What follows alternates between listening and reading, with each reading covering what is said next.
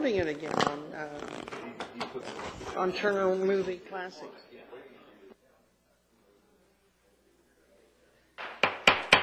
Good afternoon. I'll convene this- the special meeting of the Indian Wells Housing Authority, and we will uh, have roll call, please. Commissioner Mitchell? Commissioner Fletcher? Here. Commissioner Hanson? Commissioner Mullaney? Commissioner Mulaney is present. Commissioner Peabody? Present. Vice Chair Mertens? Present. Chair Roche? Here. All right, approval of the- the final agenda. Uh, Are there any corrections or di- additions? Seeing none, uh, by acclamation, we will approve uh, that unanimously. Approval of the meeting minutes of September 12th. Uh, Seeing uh, no, are there any, is is that hand going up, Mr.? I don't think it's going up. Uh, He's not even aware that I'm talking about him. All right, uh, by acclamation, we will approve the um, minutes of September 12th. Public comments, I have no. Um, Passes, if, if there's an abstention, do we need to take a roll call vote? No, that's all right. Uh, It can be noted as an abstention, Okay. that's all. Perfect, thank you. Uh, Public comments, I don't have any blue forms, seeing none, we will forego the reading of that. We move on to general business. Uh, Miles Crossing Crossing Retail Assignment of Promissory Notes. Adopt resolution accepting promissory notes and deeds of trust from successor agency for Miles Crossing Retail LLC project. Uh, Mr. Deitsch. Thank you. Uh, Housing Chair and and Commissioners, uh, the former Indian Wells Redevelopment Agency uh, entered into a certain disposition and development agreement uh, back in May of 2004 with Jerson Investments LLC. Uh, The DDA, which I'll call it, was amended uh, seven times, and the Sixth Amendment dealt with what we're here to do today. Pursuant to the Sixth Amendment, the portion of the property subject to the DDA, which lies on the uh, northeast corner of Miles Avenue and Highway 111, was conveyed pursuant to an escrow to the developer in exchange not for cash, but for two promissory notes secured by two deeds of trust. The key here for purposes of the Housing Authority is that the money uh, for the purchase of the acquisition, of, of the property by the uh, redevelopment agency in the first place, way back before the DDA was entered into, uh, was accomplished by using affordable housing funds of the redevelopment agency, the former redevelopment agency.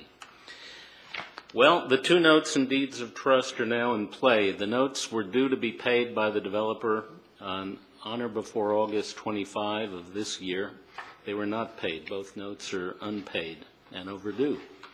And they are secured by deed of, deeds of trust, and therefore um, foreclosure proceedings have begun with respect to both deeds of trust. Uh, Because the property, as I described it, had originally been purchased with redevelopment affordable housing funds, the oversight board of the former redevelopment agency and the successor agency, which is the city, under the law unwinding redevelopment, approved the conveyance, the transfer of housing assets to the housing authority, uh, this board. And because of the nature of the use of the Affordable Housing Fund to acquire the property that is the subject of foreclosure in the first place, it's now appropriate to have an assignment of the notes and deeds of trust from the former redevelopment agency, done by the successor agency today on the one hand, to the housing authority on the other hand. The housing authority would acquire uh, by assignment both notes and would be the beneficiary under both deeds of trust. And if there is a foreclosure sale, the housing authority will take title to the property because of this. So what's recommended for you today is to do the following. Uh, to adopt Resolution Bill HA number 2013-02, accepting the assignment of the certain promissory notes and deeds of trust from the successor agency to the former Indian Wells Redevelopment Agency concerning the Miles Crossing Retail LLC project, and furthermore, to authorize and direct the Executive Director of the Housing Authority to take such further actions and to execute and cause to be recorded any and all documents deemed necessary and reasonable to accomplish the assignment. I'm here to answer any questions you might have. Does anyone have any questions? I would, um, Go ahead. have- I have one. Mr. Mitchell. Stephen, um, is it important for the Housing Authority to know what the, what the amount is of the promissory notes? Um, That may have been included in some of the information that I don't have, and if it's, if it's not relevant and I should not know that, I'll certainly understand that. No, you certainly can know it. It is set forth in the staff report. Um, If you look on page uh, 20, top of page 20, Commissioner Mitchell, in your staff report. Now, all he has, all he has is the agenda.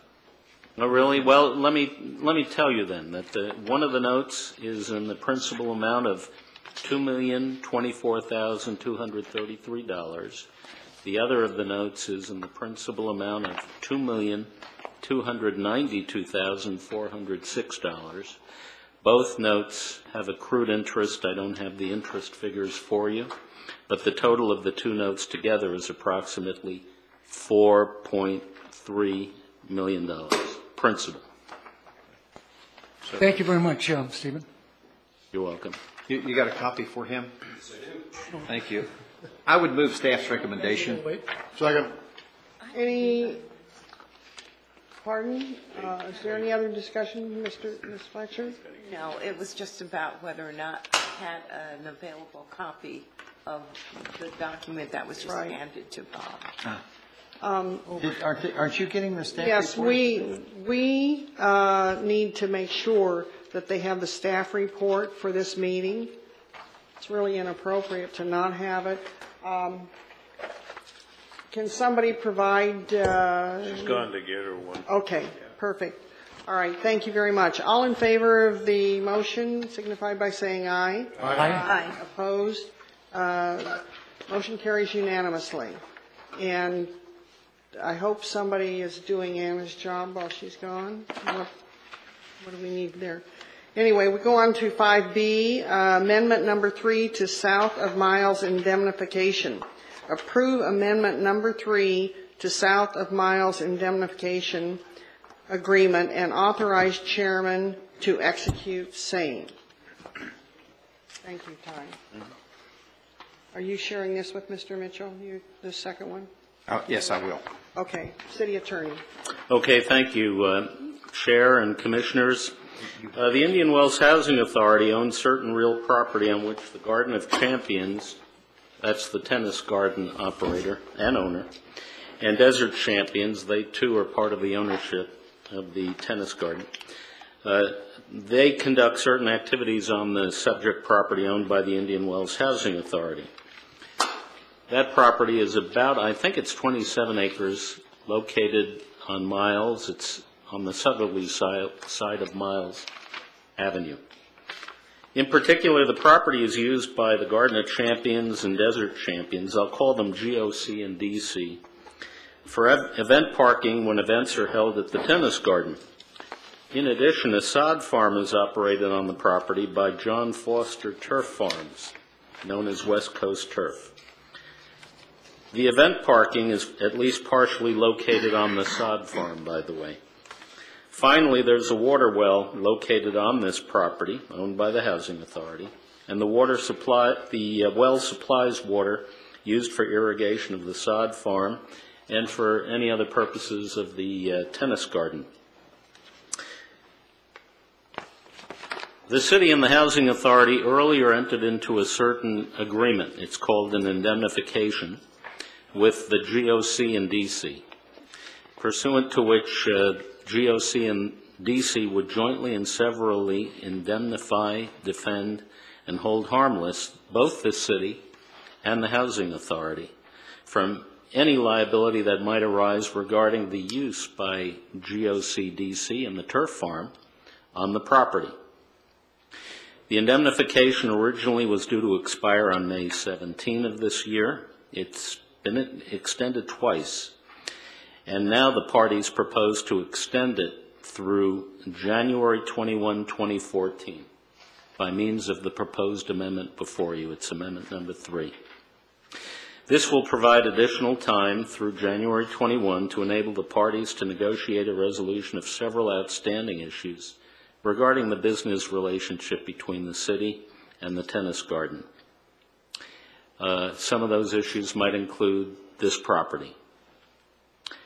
Um, The proposed amendment will keep in place the important indemnification that I described, where GOC and DC uh, will indemnify the city and the housing authority for any uh, liabilities that could possibly arise on the property, including any that might be caused by the turf farm. The recommended action is for the Board of the Housing Authority to uh, approve amendment number three to the indemnification. Are there any questions of the city attorney? Seeing none, may I have a motion, please? Uh, Prior to making a motion, I, I, I would like to state my position on the issue. Um, While I, while I do not have an objection, and I think it is necessary that we enter into an agreement covering the property, I am opposed to doing it free. The Tennis Gardens has benefited from this property for a number of years without compensation to the city, the RDA, or the Housing Authority. I believe it is a gift of public funds for us to do that.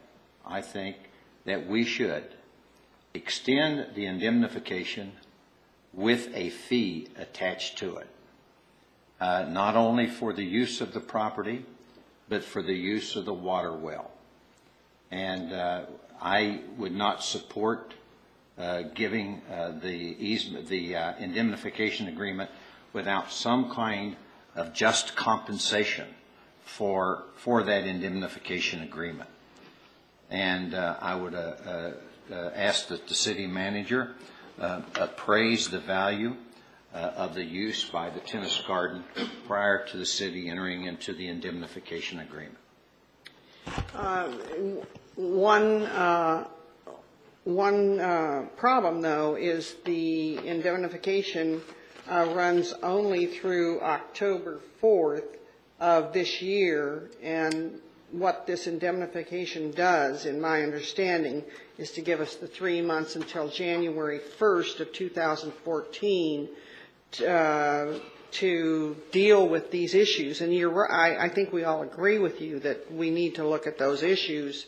Uh, But because we are at that point, we need the indemnification, in my estimation, to protect the city while we put together some sort of legal document uh, to deal with that. Mr. Mulaney?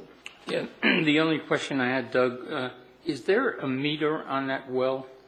Uh, Yes, there is. Uh, They have to, d- they, they, uh, they meter the, the water, the amount of water, and they, they pay, they have to pay CVWD uh, for, I- it's a lower rate than what everyone else would pay, but it is a, they do pay the CVWD. for When you say they, you mean the tennis? The tennis gardens, Okay.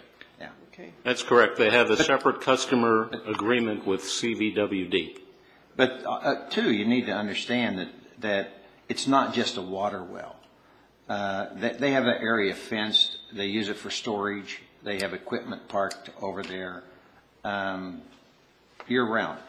So, I mean, they're, they're taking advantage of the housing authority uh, by using this property without just compensation, and I don't think we can legally do that. Mr. Mertens? I would simply say, and I agree with what Mr. Hanson says, but I think that that is an issue that Mr. Peabody and I, as the subcommittee from the city council on the tennis garden, are fully aware of. And this is one of the issues that we, I think, are attempting to address. And by doing this, it gives us the coverage for the three months um, that I think we'll be using to, to do the things that you asked for in terms of how the city manager come back with some information and try to work something out that's, that's equitable and so forth. So I, I agree with what you're saying.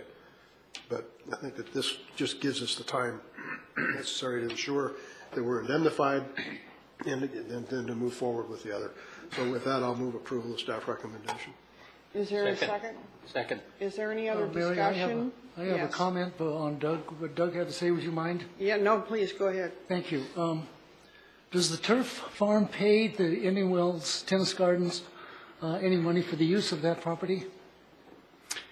It's our understanding, and it was a representation made to me, perhaps to others at the city, that they use the turf farm, they farm the turf there free of charge, except that in exchange for that, the tennis garden apparently provides to the owners of the turf farm free tickets of some kind and some quantity for the professional tennis tournament that is held annually at the tennis garden. I know of no other consideration paid by the turf farm. Uh, It's been explained to me, represented to me by uh, the uh, tennis garden, that uh, the turf farm helps them keep the property somewhat dust-free and easy for purposes of parking during the tennis tournament. And that is some consideration, uh, in effect, for the tennis garden, paid in effect by the turf farm without payment of cash. So in effect, then, um, uh, Stephen, the, the turf farm people are really getting, get a financial return because they sell the turf, obviously, when they mine it, and uh, no one is getting any benefit from that, including the city. Is that correct? Well, you, have to understand two things before I answer, or at least one thing, and that is the turf farm not only farms this portion of our property, but apparently adjacent property that is owned by the tennis garden, and which is also used for purposes of event parking by the tennis garden. So the turf farm operates beyond our property standing alone. Uh, that's really the benefit, I think, in answer to your question. The turf farm, without paying anything, uh, provides this benefit to the tennis garden, and not to us. No, I understand. Thank you. Thank you very much. Any other comments? No one? All right. Before you have- call for the question, I mean, my, my last comment on this, I, I, uh, I, I will vote uh, in favor of this with the understanding that this is the last indemnification that the city will be providing free of cost to the tennis gardens. And that when the city manager does come back to the city council with his recommendation, uh, he does so with the understanding that for the continued use of that property, the, the, the housing authority will be adequately compensated for its use. All right. May I make a comment on that Yes. again, please? Um, uh, Doug? do You can have any- actually move your chair if you want to get away from him. Do you do you have any, any You can go down and sit on his lap, but he's not Santa Claus. Do you have any thought in mind as to how much we should be remunerated for that? Because No, the city, The city manager is going The to city do an manager- appraisal of it to determine exactly what just compensation is. okay, because my, my point is that we, we as a city derive a, a huge amount of revenue from the tennis tournament, and to interrupt any flow of, of competitiveness between the city and the, and the Indian Tennis Garden and the turf farm, to me, is counterproductive. That's all I have to say about it. So in view of that, I'm going to vote against it. Well, except, Well, you should vote for it because it's a, ex- except that an indemnification agreement is indemnifying the city. it's indemnifying the city. so that we don't have the liability. So it's in our interest to make sure we are indemnified. Yes. Uh, So we have to look at the leases and the other contractual relationships to decide how to go forward. So uh, I don't know changed whether my that. mind. Yeah, thank you. Well, because the way, the way Mr. Hanson said it, it didn't, it sounded like the opposite. So I wanted to clarify that. Thank you, Mary, for that. Okay, call for the, yes. I just want to clarify that I appreciate the um, comment by Councilmember Hanson, but it wasn't part of the motion unless you're going to amend the motion. The motion is, no, it's He not. had, he had a clarification, he had an additional piece about the It was, a- it was a comment. It was a comment. It was, it was a comment. Yes, all right, call for the question.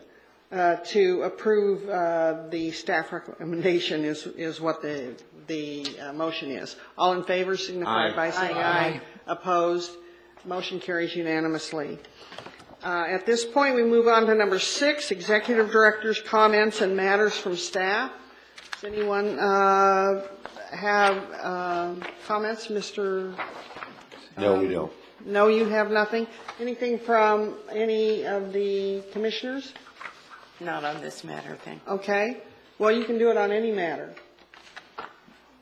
No, I don't. All right, You can you can pontificate for the Yeah. next five minutes. Well, I could pontificate, but that's not why I'm here. okay, okay. Mr. Mitchell, anything else? No, thank you, Mayor. Okay, then we move on, um, we move on to adjournment, to a regularly scheduled meeting of, of the Indian Wells Housing Authority to be held at 1 PM on December 19th in the City Hall, Hall Council Chambers.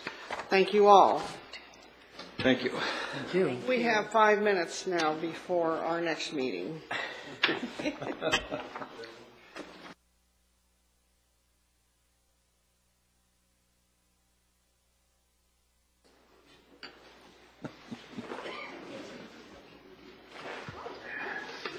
I'm going to apologize for not getting the memo. The memo we've. All right, good afternoon, everyone. I'm going to call together uh, the city council meeting of October 3rd and uh, Pledge of Allegiance. Gail, we haven't seen you for a while. Would you mind leading us in the pledge?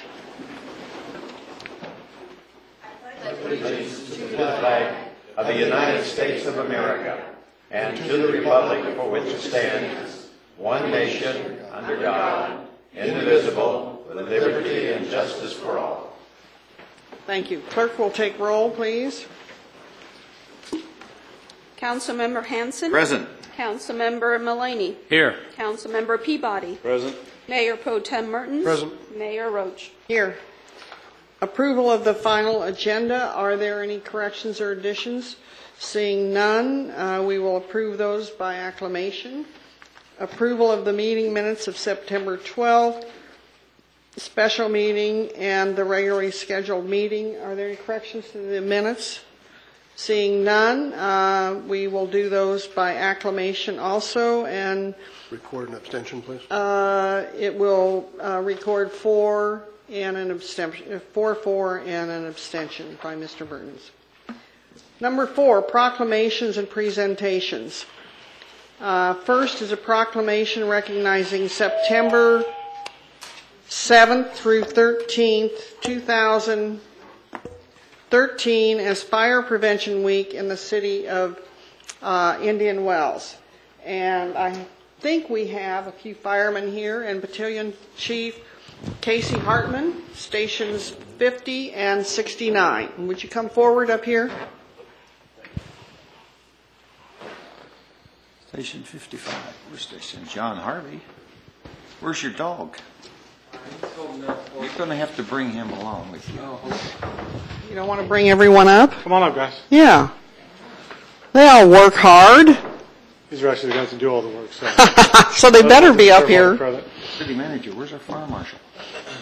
All right, um, we are honoring Fire Prevention Week. Uh, The City of Indian Wells is committed to ensuring the safety and security of all those living in and visiting our city. Whereas fire is a serious public safety concern both locally and nationally, and homes are where people are at the greatest risk to fire. And whereas, according to the nonprofit National Fire Protection Association, during 2011, fire departments in the United States responded to more than 370,000 fi- home fires that resulted in 2,520 civilian deaths, 13,910 civilian injuries, and 6.9 billion in direct damage. And whereas fire departments in the United States responded to an estimated annual average of 156,000 cooking-related fires between 2007 and 2011, resulting in 4,000 civilian deaths, 5,080 civilian injuries, and 800 853 million in direct damage. And whereas cooking is the leading cause of home fires and home injury, fire injuries, and two of every five home fires start in the kitchen. And whereas unattended cooking was a factor in 34% of reported home cooking fires and two-thirds of home cooking fires started with ignition of food or other cooking materials. And whereas Indian Wells first responders are dedicated to reducing the occurrence of home fires and home fire injuries through the protection and pre- prevention education, and whereas Indian Wells residents are responsive to public education measures and are able to take personal steps to increase their safety from fire, especially in their homes and kitchens, and whereas the 2013 Fire Prevention Week theme, Prevent Kitchen Fires, effectively serves to remind us this week and throughout the year to develop and practice fire prevention and safety while cooking or in the kitchen. Uh, Therefore, I, Mary T. Roche, Mayor of the City of Indian Wells, and behalf of the City Council, do hereby proclaim October 6th through 12th, 2013, as Fire Prevention Week throughout the city, and urge the people of Indian Wells to practice fire, excuse me, fire prevention and safety in their kitchen during Fire Prevention Week 2013 and support the many activities and efforts of Indian Wells Fire and Emergency Services. Thank you very much.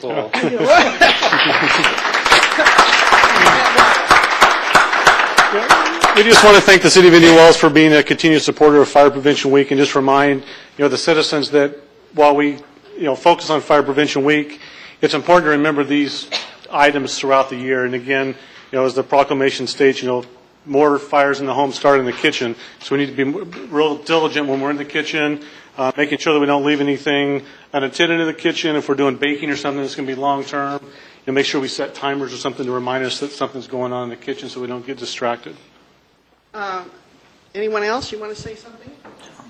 The workers want to say anything? Anybody? Just once again from the, the fire station, just like to thank the City of Indian Wells for your support in all of our endeavors, including Fire Prevention Week. Thank you. All right. Thank you very much. It's a wake-up call in the kitchen, isn't it? All those facts and figures. Thank you very much for being here. Yeah.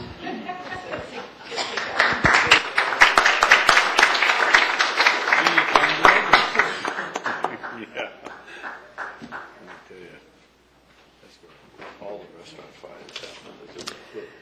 Next, we have a presentation by Ann Gimbel, Regional Director of Alzheimer's Association on various available services.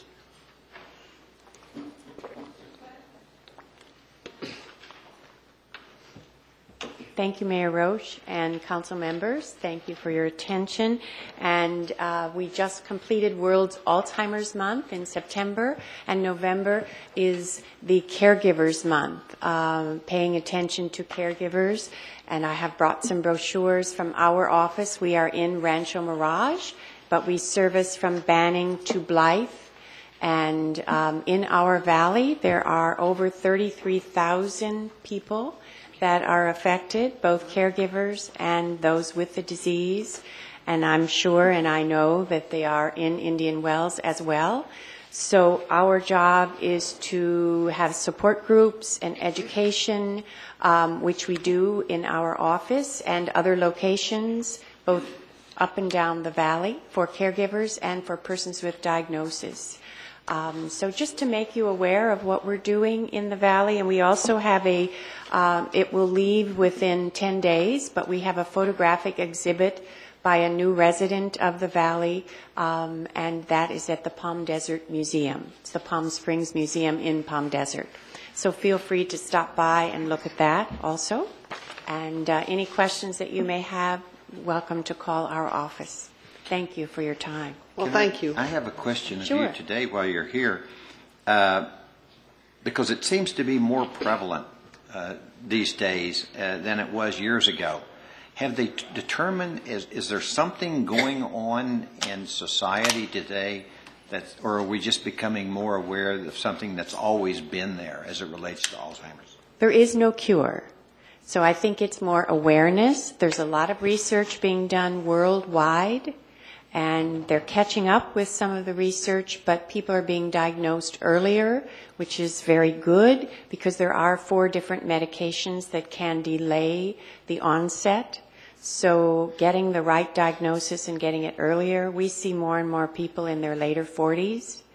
Um, but the statistics are that by the time you're 65, one in eight people will have this disease, dementia, Alzheimer's, and Parkinson's is a form of dementia, so that's also under our umbrella. And by the time someone's 85, it's one in two. So One in two? One in two.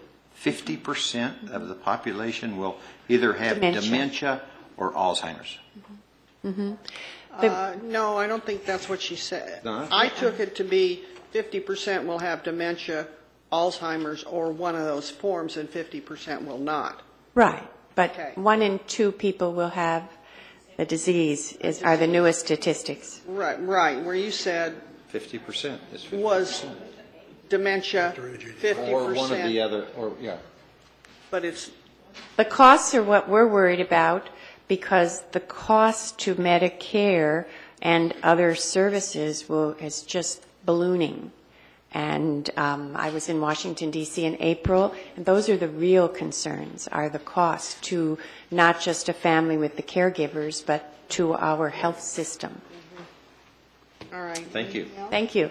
Thank you very Thank you. much. 4C, presentation by the Coachella Valley Water District with an overview on the new chromium-6 in drinking water regulations and potential impacts. Good afternoon. Uh, My name is Will Gonzalez. I am the Water Quality Supervisor at the Coachella Valley Water District, and I am here to talk to you about the state's proposed regulation for chromium-6 in drinking water and its impact on the Coachella Valley. Uh, This is a regulation that the state put out in August of this year, and right now we are in the 45-day comment period to submit comments to the state for their consideration. Uh, That, the deadline for that is October 11th, and we are planning to submit comments uh, on the proposed regulation and also attend the uh, state meeting uh, also on October 11th. Uh, Currently, there is a national standard for total chromium, which includes all forms of chromium, and that uh, limit is set at uh, 100 parts per billion. The state's limit is um, more stringent at 50 parts per billion. And just to give you an idea what a part per billion is, it's one drop of water in a 10,000 gallon size swimming pool. So these are really low levels. Um, back in 1999, the, the state uh, started raising concerns about chromium 6 uh, in the ingested form. And uh, in 2000, the Erin Brockovich movie that came out, uh, blockbuster movie, uh, brought public awareness to the issue of chromium 6 in drinking water also. In 2001, uh, the state passed a law requiring its regulators to set a limit for chromium 6 in drinking water. In 2008, a rodent study was uh, conducted to calculate the risk uh, involved with um, ingesting chromium 6 in drinking water.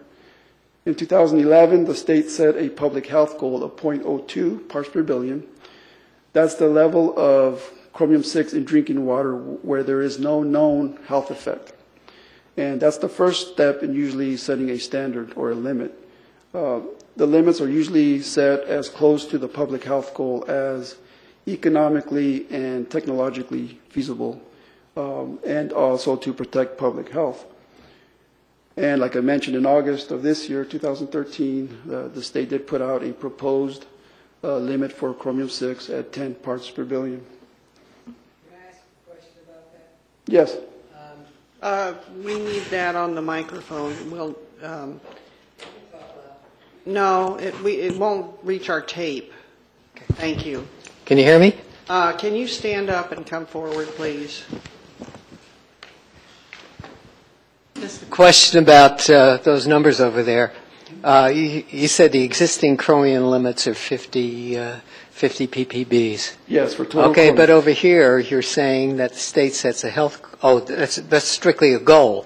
Yes, the public- But the limit is 50. Yes, the current limit uh, for total chromium in the state is 50 parts per billion. Okay. And- Uh, Okay, and who se- who set that? The state itself, the feds, or what? Yes, the, uh, well, the uh, public health goal is set by the uh, state EPA. Is that a short term, or, you know, that's a sh- short, in the short term, it's one thing, but that has an integrated effect, the chromium, doesn't it? Isn't it wise to keep it as low as possible, much below that? Yeah, this, this limit is based on uh, a long-term effect uh, for a person drinking water for 70-some years. It's not an acute health effect. Right, can we go on with the presentation and then maybe he'll answer some questions? Thank you. Okay, uh, in this slide, we have a map of the Coachella Valley that shows um, the levels of chromium-6 in our local groundwater. The areas that are shown in blue to green are below 10 parts per billion, with green being closest to 10 parts per billion. The areas from yellow to red are levels above 10 parts per billion, with yellow being closest to 10 parts per billion. And uh, as I indicated, the chromium-6 levels in our valley are naturally occurring. They are present in our sediments and in our local geology. Our wells range from minus 1 to 21 parts per billion uh, chromium-6. And at the state's proposed limit of 10 ppb, uh, about half of our wells would uh, need treatment to comply with that limit. Um, Right now, we have currently 100 active wells, so that's about 50 of our wells. And those 50 wells represent about one-third of all the wells that are impacted statewide. So it is a big impact for us here in our valley. There is no chromium-6 in the Colorado River water that we use to replenish our aquifer. We've been replenishing our aquifer up in the upper valley since the 1970s, up, up in this, this area here. And you can see where we have actually benefited from that replenishment. Um, Chromium-6 levels are below 10 in, the, in those areas. Um, Also, more recently, we started recharging down in here in the lower valley with Colorado River water, and we're also seeing a benefit there as well. So most of the wells that are um, affected by this regulation are mostly in the Rancho Mirage, Palm Desert. Uh, Indian Wells is around this area, just below the 10 ppb level. Um, Indio, Coachella, Thermal as well are, are affected. Excuse me, where, where does Indian Wells show up there? I can't see your marker. Right in there, Okay. just west of the uh, Kind of in Vaquita Cove the area. dead center of the map. Now, um, the Coachella Valley Water District is in a unique position of actually already having treatment plants that remove chromium-6. We have two plants in our East Valley that were constructed to remove arsenic, and they also remove chromium-6 from the water. So uh, because of that, we have about six years of operating experience, and we have pretty good cost information as to what i- i- is involved in treating water for chromium-6. Um, and as always, we try to stay ahead of the game, and we are currently participating in two ongoing research projects to test alternative te- uh, technologies to treat uh, water for chromium-6. Now, as far as uh, this proposed regulation, uh, I've been told that this, uh, to meet this level is actually going to be one of the most expensive public works projects in our valley. Um, And this graph shows the cost that would be, uh, capital cost that would be involved for four different uh, limits, 20 ppb, 10 ppb, 5, and 1 ppb. And obviously, as the limit is lower, it becomes more expensive to treat the water to reach those limits. At 20 ppb, um, we figure it would cost an increase to our customers about uh, $100 per customer per year to treat the water to 20 ppb.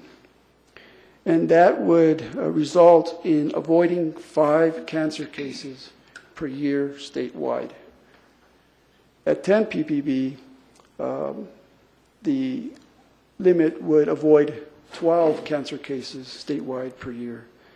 So from going from 20 to 10, uh, you're improving the public benefit by times two, but the cost is going up to $500 per customer per year, or times five. So that's why it's important that um, these limits are set where it protects public health, but is also economically feasible for our customers. So we, we feel that 20 ppb is, is a good balance uh, between uh, improving public protection and also uh, making it economically feasible.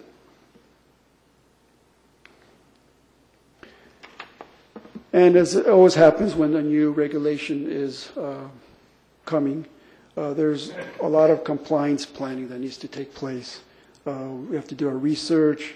We have to look at our sources of water. Uh, we may end up using Colorado River water uh, or a combination of surface water and groundwater to meet this standard.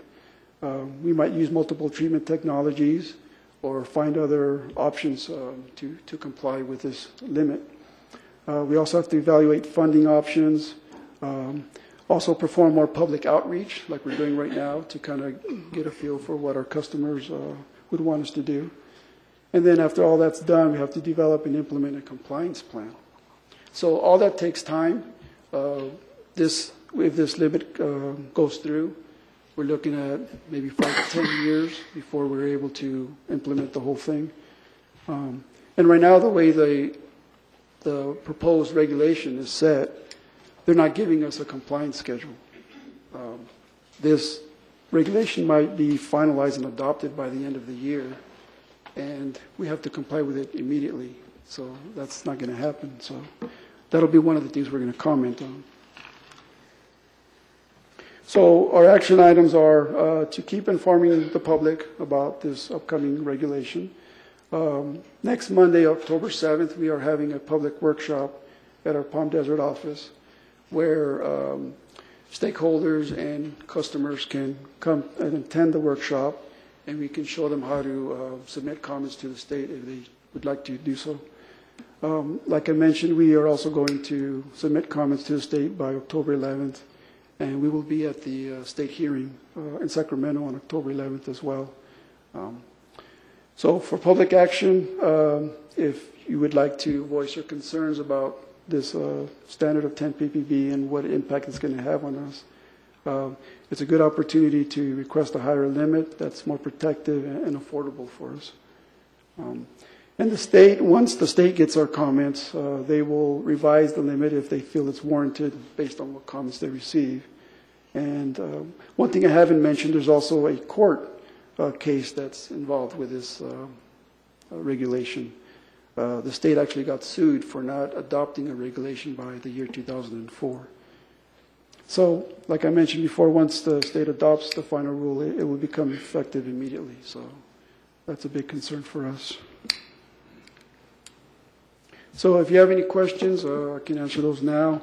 I provided the contact information at the bottom there for submitting comments to the state. Um, Just- concludes my presentation. Thank you very much. For clarification, right now, the state limit is at 50, Yes.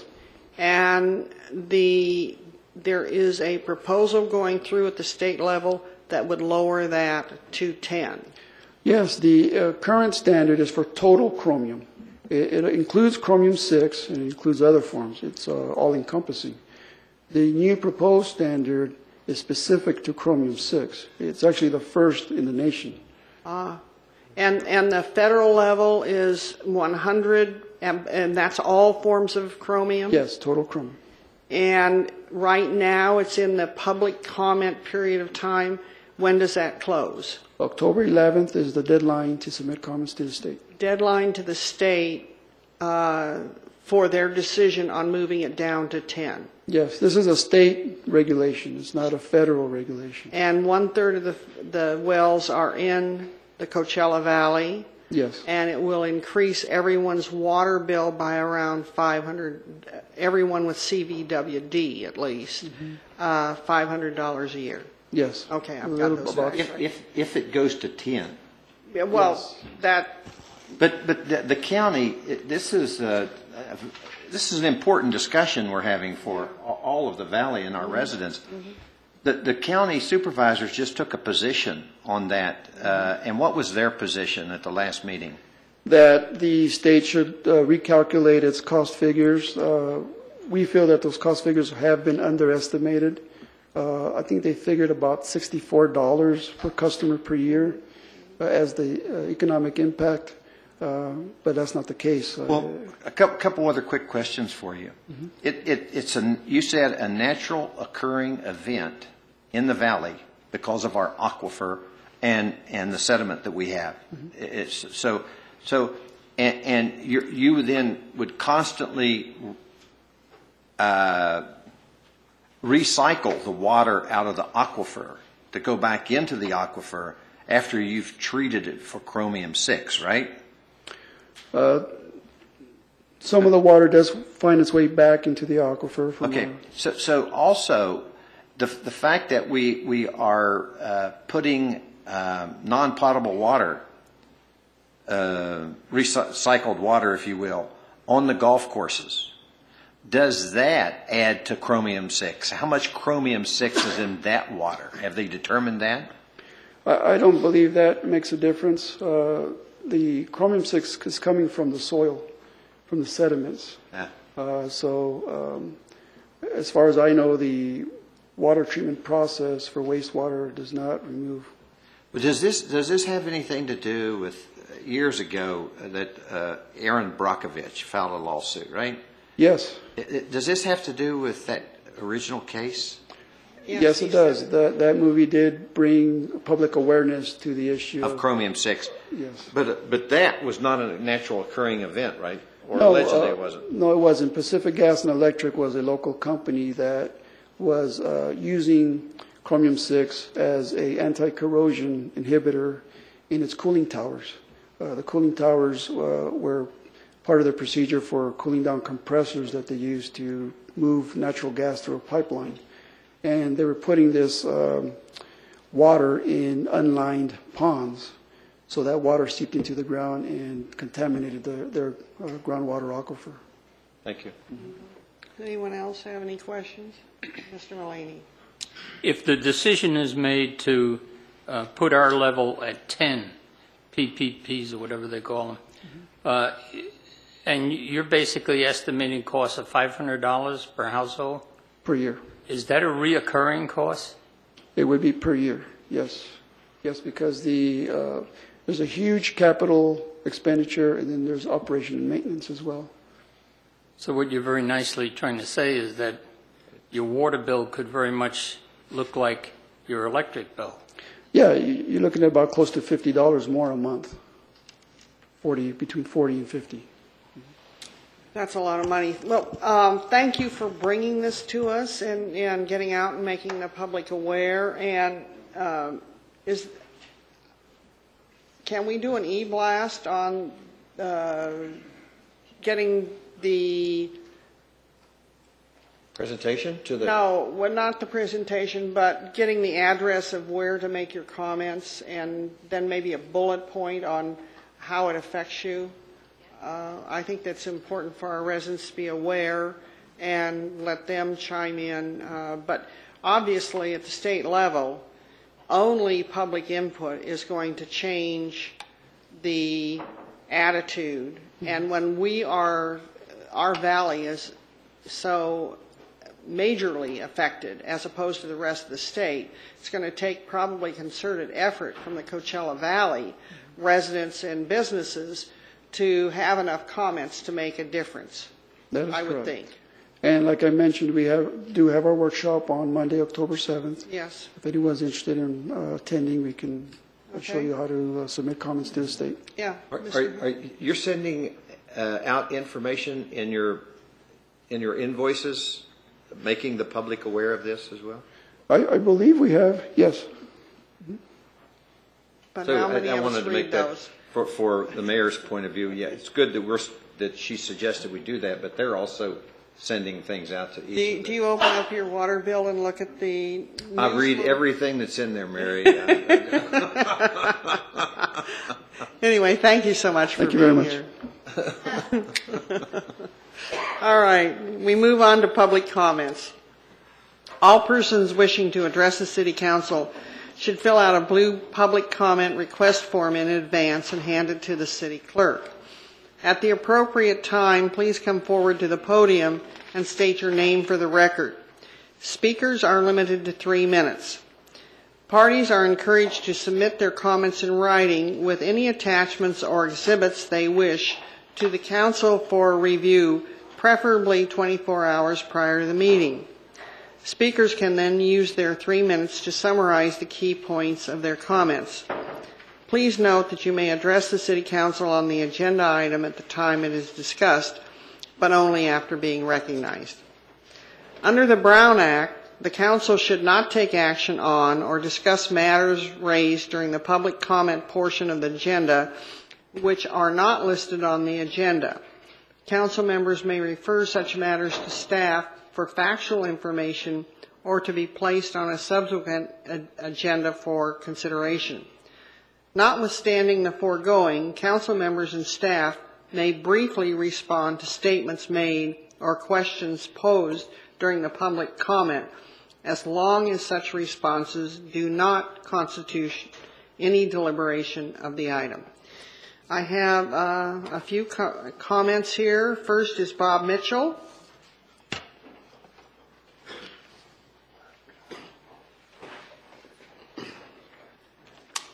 Thank you, Mayor, City Council members, uh, staff, um, residents of Indian Wells. I have just a couple little items uh, to discuss before I get to the main one, and that is, um, I understand there's a meeting with the council members, or some of them who are on the tennis committee are going to meet with the Indian Wells Tennis Garden people tomorrow. I would like for them to, if they would not uh, mind, discussing the um, solar panel covering of the sod farm.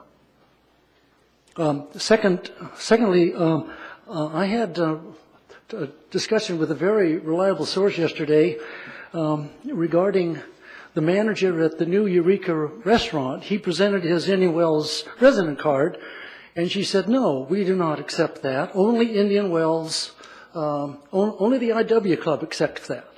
And I would like very much for someone from the staff or the commission to go by and uh, elucidate the manager and let her know that the resident card may not be used at the Eureka restaurant, but it certainly is more than valuable at, at all of the hotels, all of the shops, all of the spas. And I think that I would like someone to uh, really take that responsibility to do it. Um, the last thing, Anna.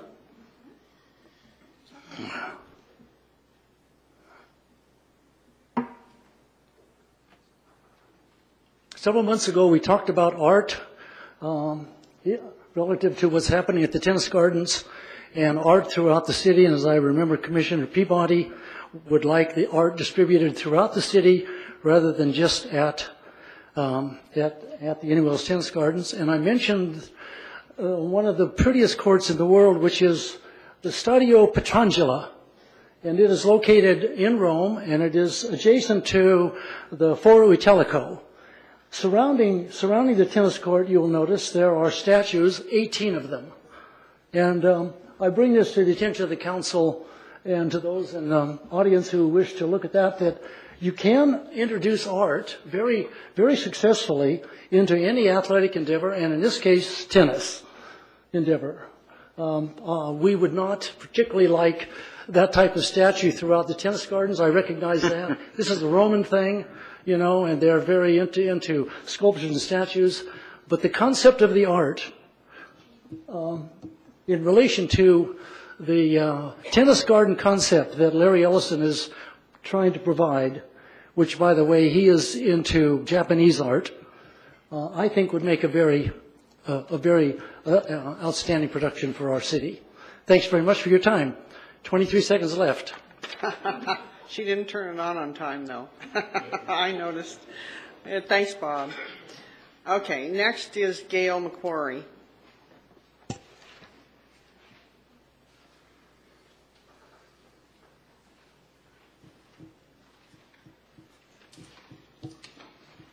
Thank you, Mayor.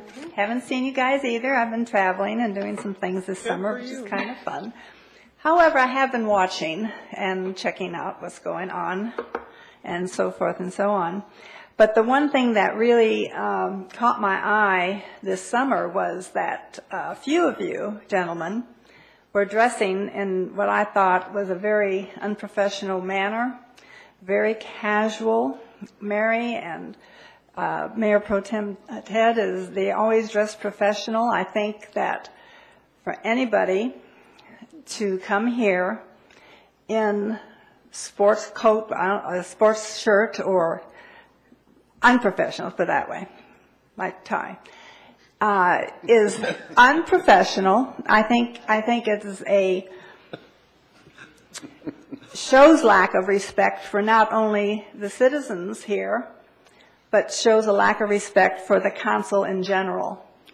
Uh, I know we had a very hot summer, and I can understand, you know, oh my God, I have to wear a suit every day. Uh, But I would suggest one thing, that Ty, if you can't stand to wear a jacket and a tie to come to work, any of you, but you are today, I really appreciate that. Keep a change of clothes here in your office. I don't care if you come here in your bathing suit, but I really think that everybody on this council should act and dress professionally. If the staff have to do it, I think you should have to do it. Thank you. Thank you, Gail. But not your birthday suit. All I- I right, will- that's all I will- have. I will make one comment. I was not sent the memo that we were going to winter outfits. The summer outfit is a shirt and a pair of pants. That's the, that's the city's approved outfit. I'm sorry, but that's, I mean, that's what it is. That's why, but today is, is, I was not notified we were going to the winter wear. All right, we move on. Uh, Are there any response to any prior public comments? I don't think we have any. Okay, we move on to the consent calendar. All matters listed on the consent calendar are considered to be routine and will be enacted by one vote. There will be no separate discussion of these items unless members of the city council or audience request that specific items be removed from the consent calendar for separate discussion and action. If you wish to address the city council, please fill out a public request form in advance and hand it to the city clerk. Please state your name for the record. Financial matters will be indicated as budgeted. Um, We have, um, does anyone from council wish to pull an item? Yes, item A. Item A. Um, Anyone else? All right, seeing none, uh, does anyone from the audience wish to pull an item? Seeing none, may I have a motion to approve 6B, C, and D? I so move. Second. Uh, All in favor? Aye. Aye. Opposed? Motion carries unanimously. All right, 6A, amendment number three to south of Miles indemnification. Approve amendment number three to south of Miles indemnification, indemnification agreement and authorize mayor to e- execute same. Uh, Our city attorney just walked out, and he's the one who needs to present this. Are there specific questions, or you just want to make this statement again? I will, after he presents uh, Okay. the position and the reason for it. All right. We, uh, we dealt with this issue with the Housing Authority, and the Housing Authority approved the issue. So now the successor agency has to approve it, which is us. So we, we just did this uh, an hour ago. Mr. Deitsch. Thank you. I apologize for uh, just stepping out a minute. Uh, The city uh, council is asked to approve a certain amendment number three to a south of miles indemnification. As you've uh, already mentioned, the Housing Authority earlier today approved amendment number three to the south of miles indemnification as well. And that's because the Housing Authority actually owns the real property involved here. And that's approximately, I believe, 27 acres of real property south of Miles Avenue, and it's uh, near the uh, tennis garden. Uh, As I mentioned, the Housing Authority owns this property, uh, but on this property is a well and also a turf farm operated by uh, John Foster Turf Farms, also known as West Coast Turf. And uh, the turf farm has been operating on our property and also adjacent property owned by the tennis garden. And for purposes of really maintaining a parking area for event parking for the tennis tournament held annually in March, usually every year. Uh, It's a means of dust control and also a means of making for a nice parking area.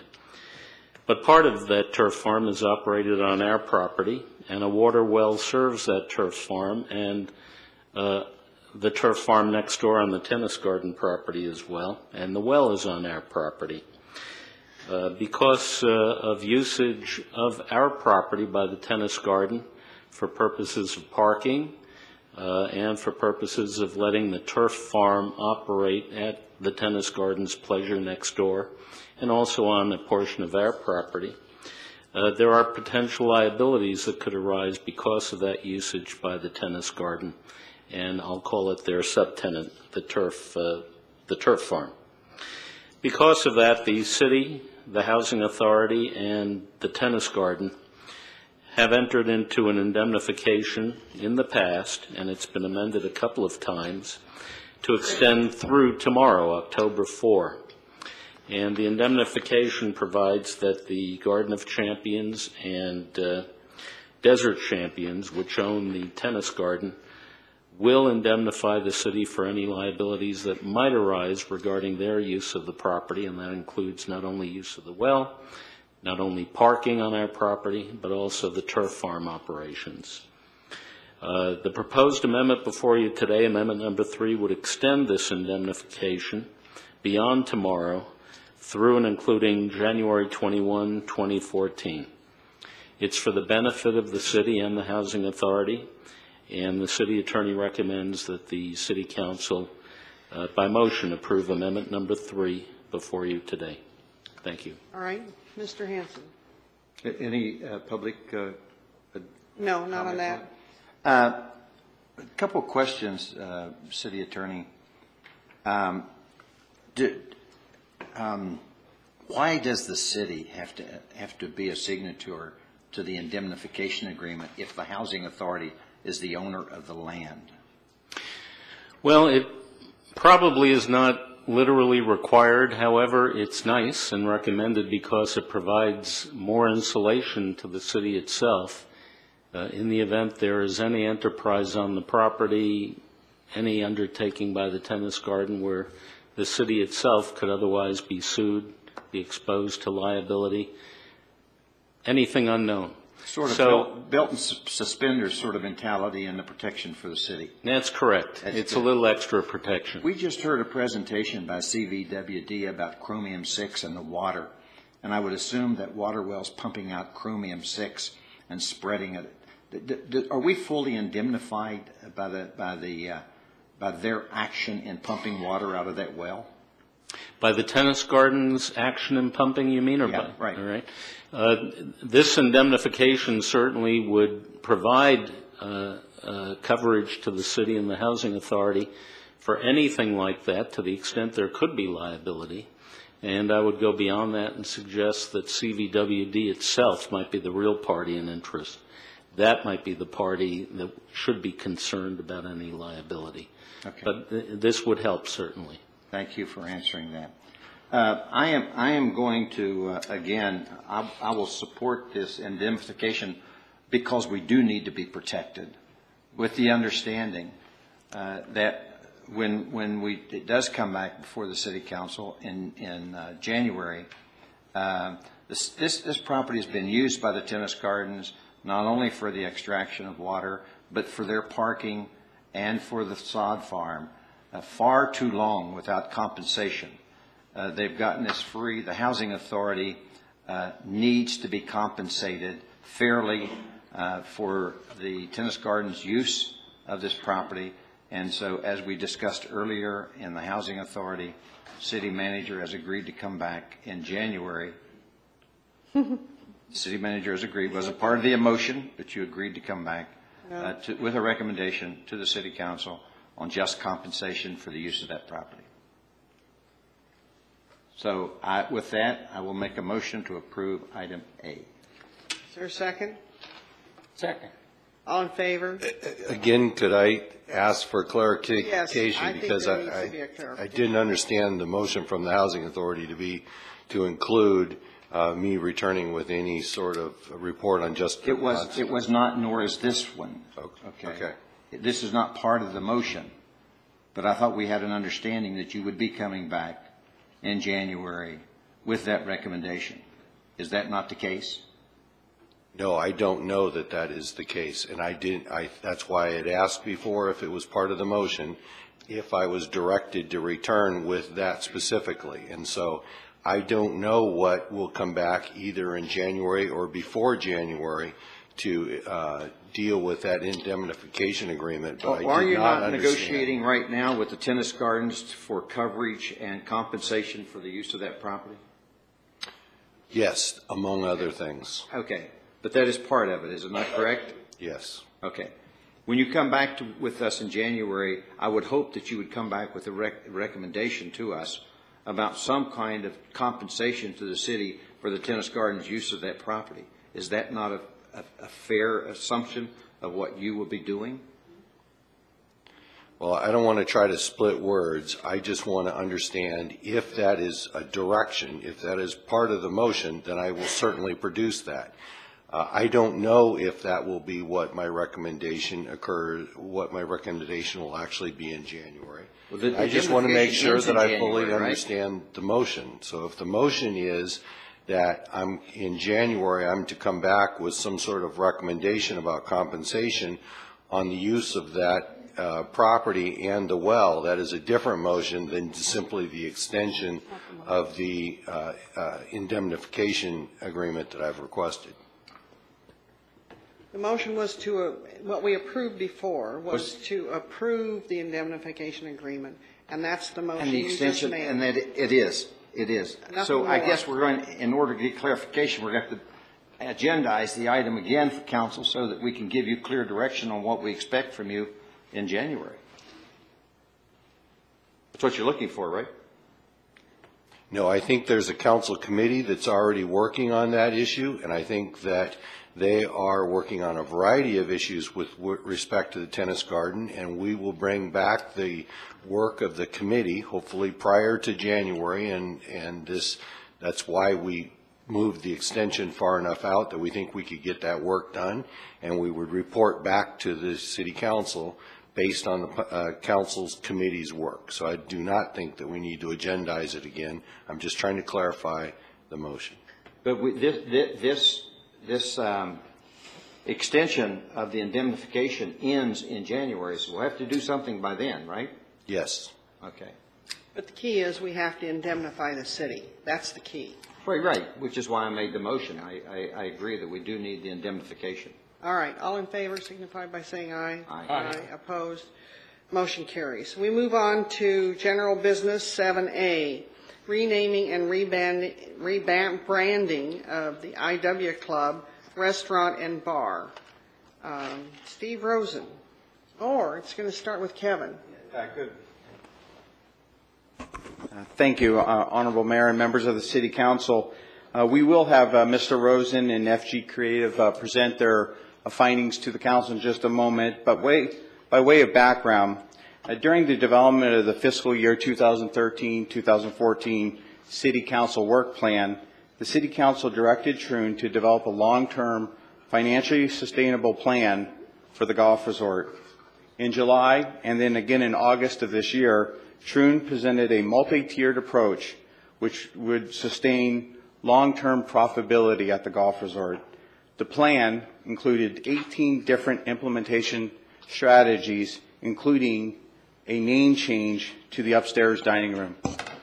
Council approves the strategic plan and then directed Troon to hire a third-party professional marketing and branding company to assist with the name change. Troon solicited bids and selected FG Creative as their marketing partners. Today, Troon, and- along with FG Creative, will present the reasoning uh, necessi- necessitating the name change for the restaurant. I'm going to ask Mr. Rosen and Michelle McLaughlin from FG Creative to approach the dais and present to you their findings.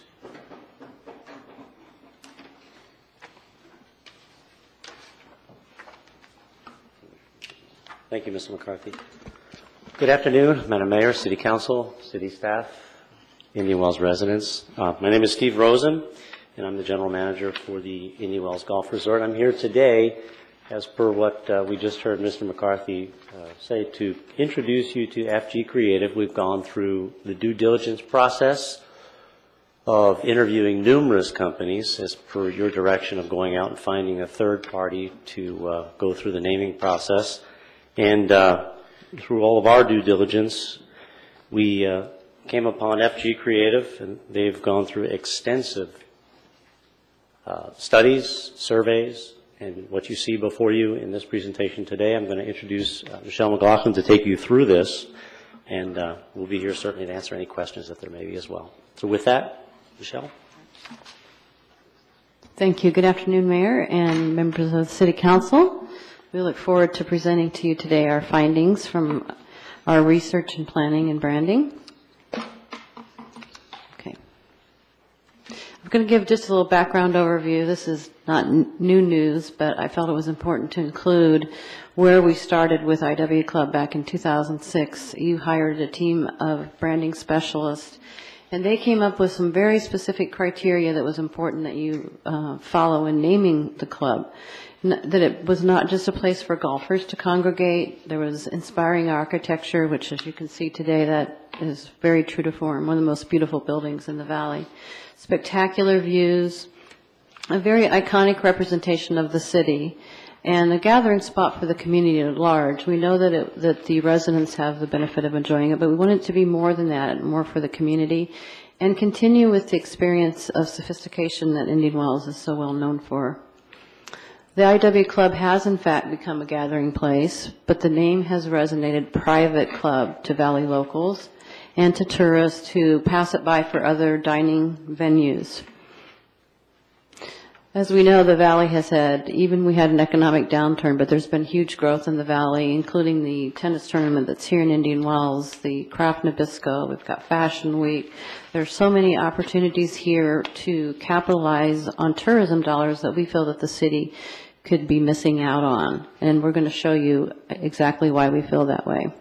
The strategic plan that was put together and presented by Steve Rosen uh, for 2013-14 includes a vision to change the restaurant name and the culinary concept of the restaurant to make it more appealing, make it a destination restaurant, avoid leakage that is going out to other cities, and keep that revenue and um, keep attracting uh, patrons to come to Indian Wells.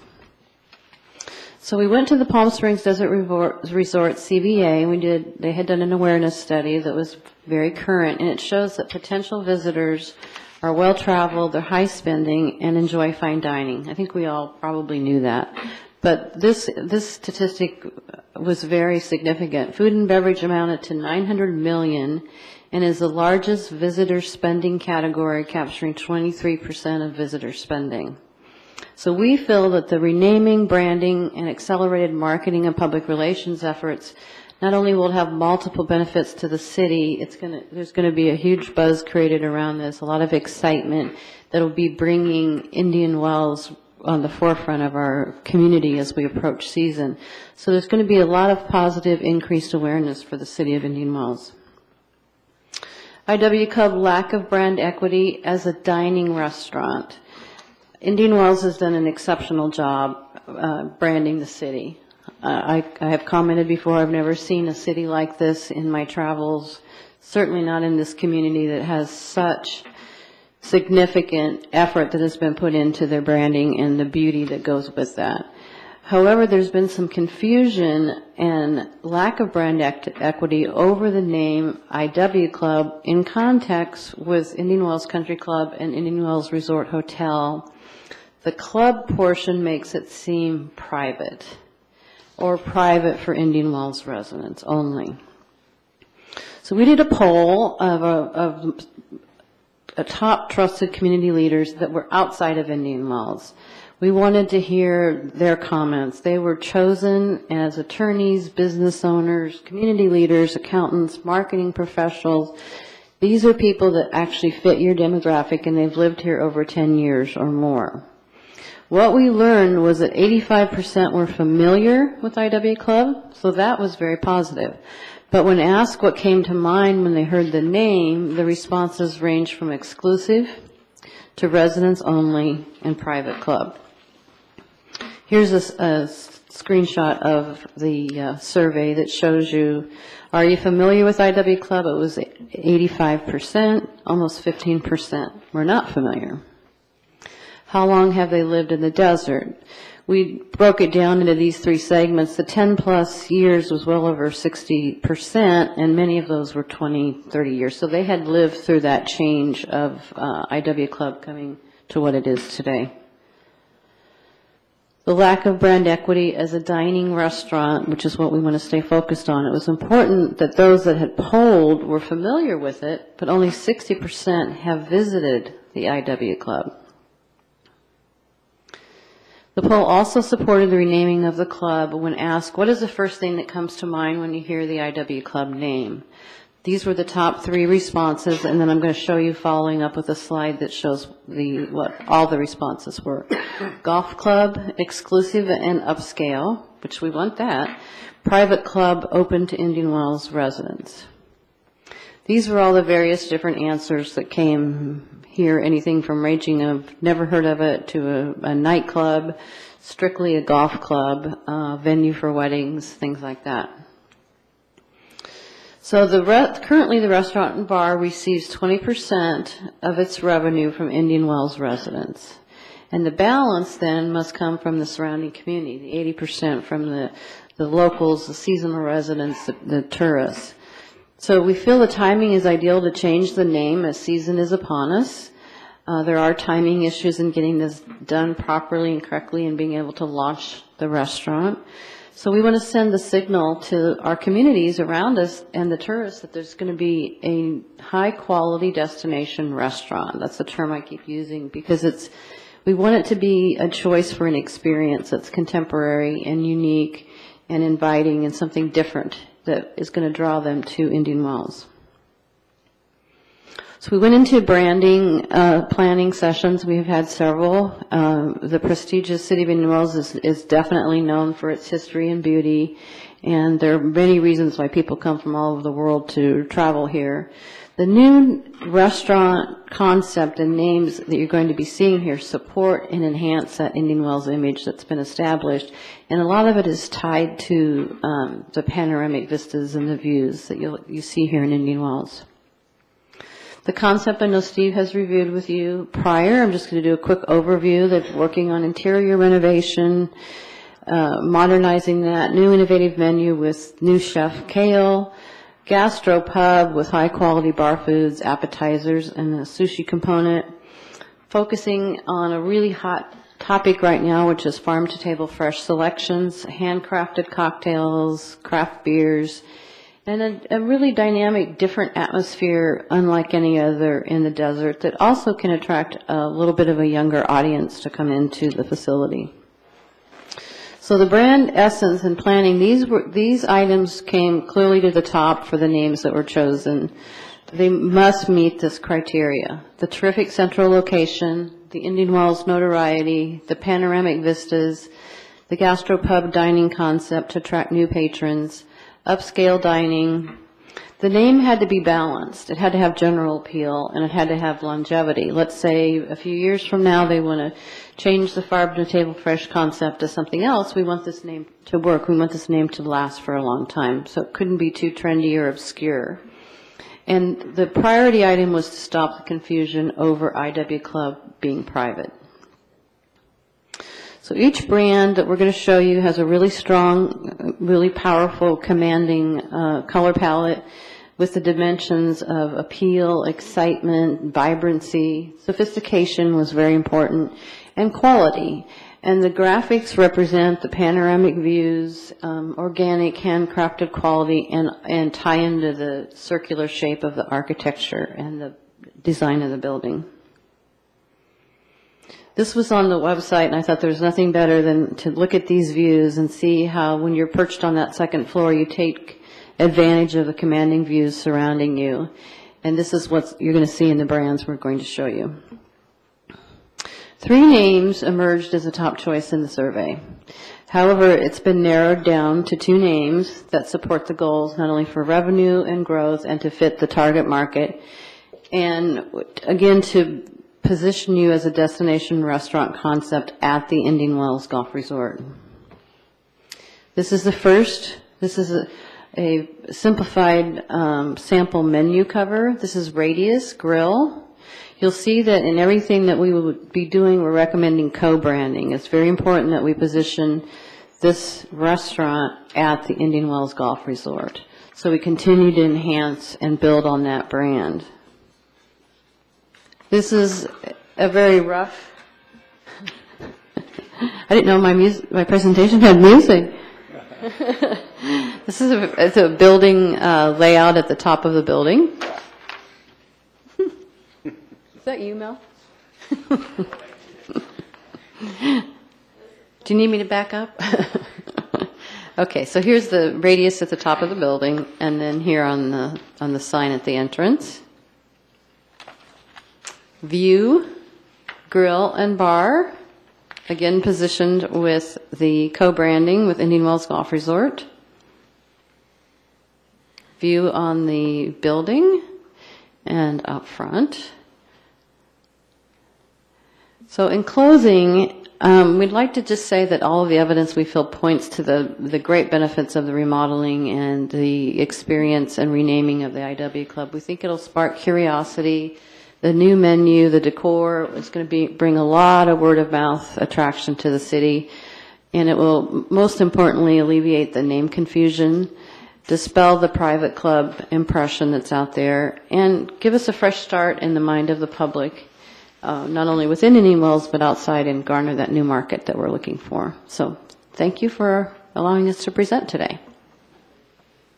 All right, does anyone have any questions before we go to public comments? Okay, seeing none, uh, we'll go to public comments at this point.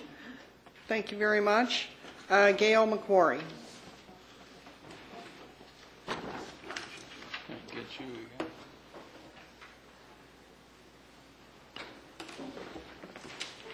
Gail McQuarrie again, uh, Casa Dorado. Um, I like the IW Club name. I'm sorry. I just people are going to say radius. Where's the radius? Oh, it was. It's at the IW Club. Know, this mentions the IW Club. But the reason I'm up here is because whether you rename it or you don't rename it, you're going to have to do something regarding um, the food. You're going to have to do something regarding the entertainment. Um, I was there twice, and I'm not going to go back until it reopens under whatever you're going to do. There was a, a kid up there in jeans and flip flops, and he was setting up a guitar and an amplifier. And this was like at five o'clock at night. And we were gonna, met my cousin. We're going to have a little happy hour and talk. I haven't seen her for a while. We could not talk. He started singing his stupid folk songs so loud, nobody. I couldn't. I couldn't concentrate. The food was not that great either. I thought, where in the world are they getting this amateur hour? Plus, his little girlfriend was going around giving cards to all the tables, trying to get more business for this little kid. And then I was there on a Monday night. Somebody was trying to sing, uh, sort of like a poor man's Frank DeSalvo. So anyway, um, the seating was communal. I have never seen anything like it in my life. We have these big tables, and you're sitting two, two, four, six different couples together. Uh, so that was not good, I didn't think. Um, I know a little something about music. I come from a, a showbiz family. I was in showbiz, so I know if somebody's singing on key or off key.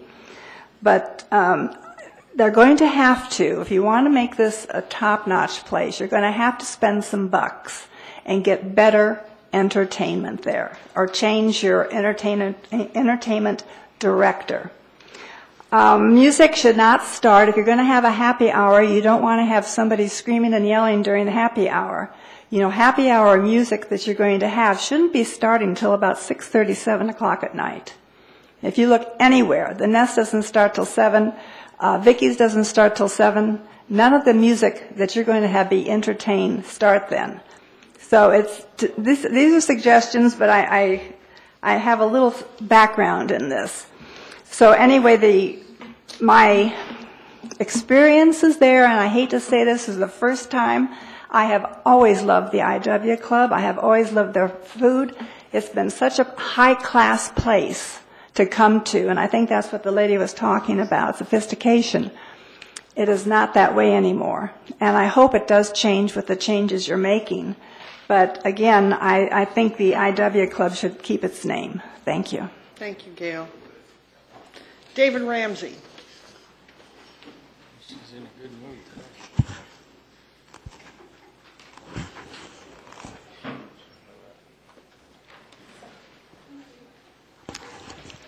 David celebrated his uh, 80th birthday this week. Congratulations. Happy birthday.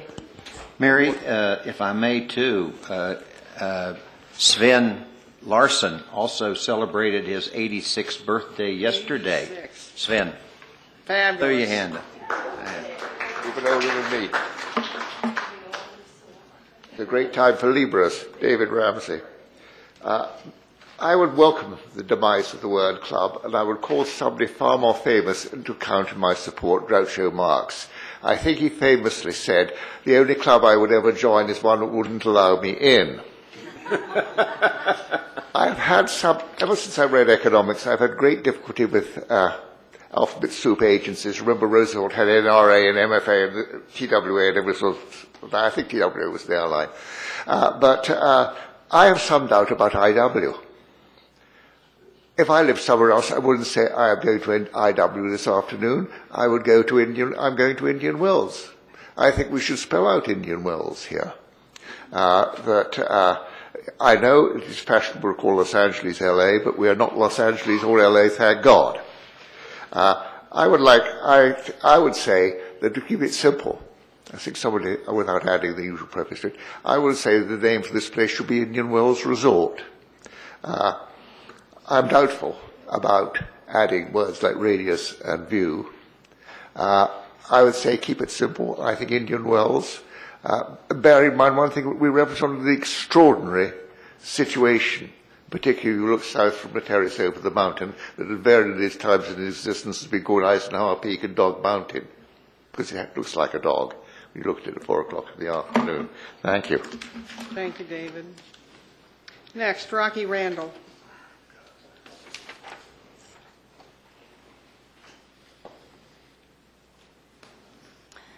Hello, everyone. Um, first of all, I want to say notorious is a very bad word. That bothered me when I saw that writ- written up there that IW Club is notorious. Notorious, the um, definition of notorious is uh, famous for being bad, basically. I disagree. That bothers me a lot. Number two, I love the Indian Wells Club, as you know. I think it's wonderful. I hate the fact that we're going to change the name of the whole club. Keep it on Indian Wells, uh, Shea Indian Wells, anything with Indian Wells in it. If you want to call the restaurant View, fine, call the restaurant View. I don't like the name Radius. I think it's weird. It doesn't make sense at all. Um, I agree with uh, Gail on the um, entertainment. I've said it to Stephen. I love Stephen. He's a wonderful guy. But I think that the uh, entertainment is very below standard. Um, I, I, a gentleman getting up and singing with a, a tape and a box, that's no more than, what do you call it, um, karaoke. Um, I, my, my experience is also in entertainment. I would never do a show with a karaoke machine. Um, I think we have to keep it high, keep the scale high. Yes, we can have younger people. That's fine. I don't mind younger people, but with class. I do not like the word notorious. I do not want us to change the name of the Indian Wells Club. I do think it's a nice idea to spell it out, Indian Wells Club, or just Indian Wells. View is okay for the restaurant, and uh, the food I think is getting a little better. Um, I, I, I totally agree that the entertainment is wrong, and we have to have good entertainment in order to have people find it as a destination uh, to go, because there's a lot of wonderful restaurants in town, excellent restaurants in the desert.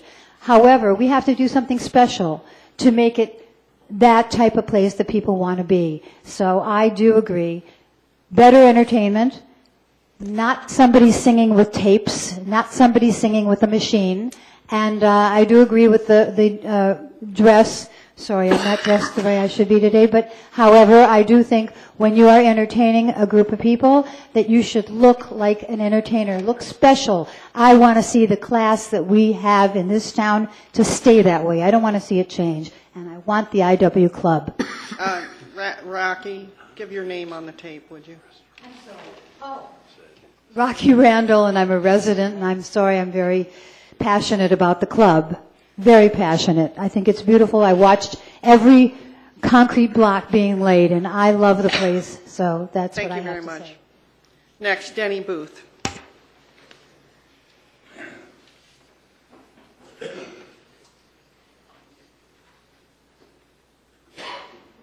Well, I didn't intend to speak today, so nobody's going to win the bet. Name? Ty Toley. Now that you have, I won. Anyway, uh, my name is Denny Booth. I live here in Indian Wells. Uh, Mayor, Rose City Council members, and uh, residents uh, and visitors. Uh, I uh, blows my mind on some of the things that have been said here today, and I, I think I would ask a question: Are we going to have a dress code for people attending the council meetings? I mean, what, what a discussion item to have today. Uh, I think it is apparent that Gail is not aware that this is an evolving project that started July 1st and was very much needed. And it's, it'll be uh, part of the construction will, well, the construction will be completed in December. So looking at the tables of how many people are sitting there, that's a temporary situation while they redo what we're going to have by the time of December. Uh, the music and all of these good things, the name, uh, I don't know where it's going to end. I do say I don't like the name Radius, but I don't know what that tells me. It refers to tires. I do happen to like the uh, the word view because it is one hell of a view, and uh, and I can see why the IW Club, uh, which didn't start out as the IW Club, it started out as the Indian Wells, I think, club or restaurant. I'm not sure which it was, but it was a second change, and now this will be a third change. So whether or not it gets changed or stay as it is, I don't know. But uh, anyway, it is something that is evolving, and it will get better. And thank God that uh, we have Steve Rosen here to see this job through because he just started here July 1st. Give him time. Thank you, Dean. Bob Mitchell.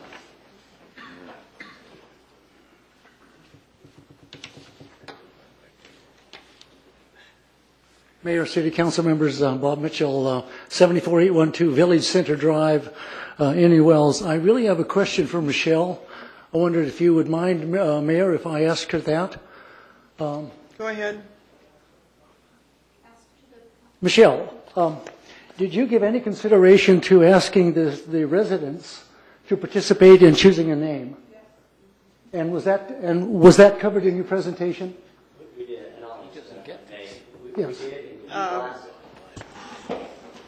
We need to have you come up if you're going to answer questions. Uh, I wanted to. Sure. Yes. Uh, An an e-blast was sent out earlier as part of our original presentation with regards to the strategic plan and and direction given to council. An e-blast was sent out by the city soliciting names in which we did take that information into account, of which some of those names that did come back were actually close to and a part of what FG Creative came up with. So ye- yes, the answer to your question. Do we have any say in uh, future consideration for names? Sure. And uh, if we do, how will that be instigated? And that's, that's really all of my questions, and thank you. Well, you. that's, that's probably a good question because um, they're pushing for a decision based on the fact that they need to do the marketing and signage, et cetera, for the season. So the decision is upon us rapidly unless we decide that it's not important to, that, that it's too important to make a decision that might be erroneous, in my estimation. But y- we're going to have to make a decision one way or the other within a short period of time for them uh, to get ready for season. Um, I have one more. Just to Okay. answer Bob's question, there were only 18 responses from the citizens regarding the naming of the restaurant. Yes. But none of them were radius or view. Uh, Let me please ask a question, because I think when you talk about this uh, w- Indian Wells blast, you probably have, just like the uh, town hall meeting, you're not getting the message out to the residents.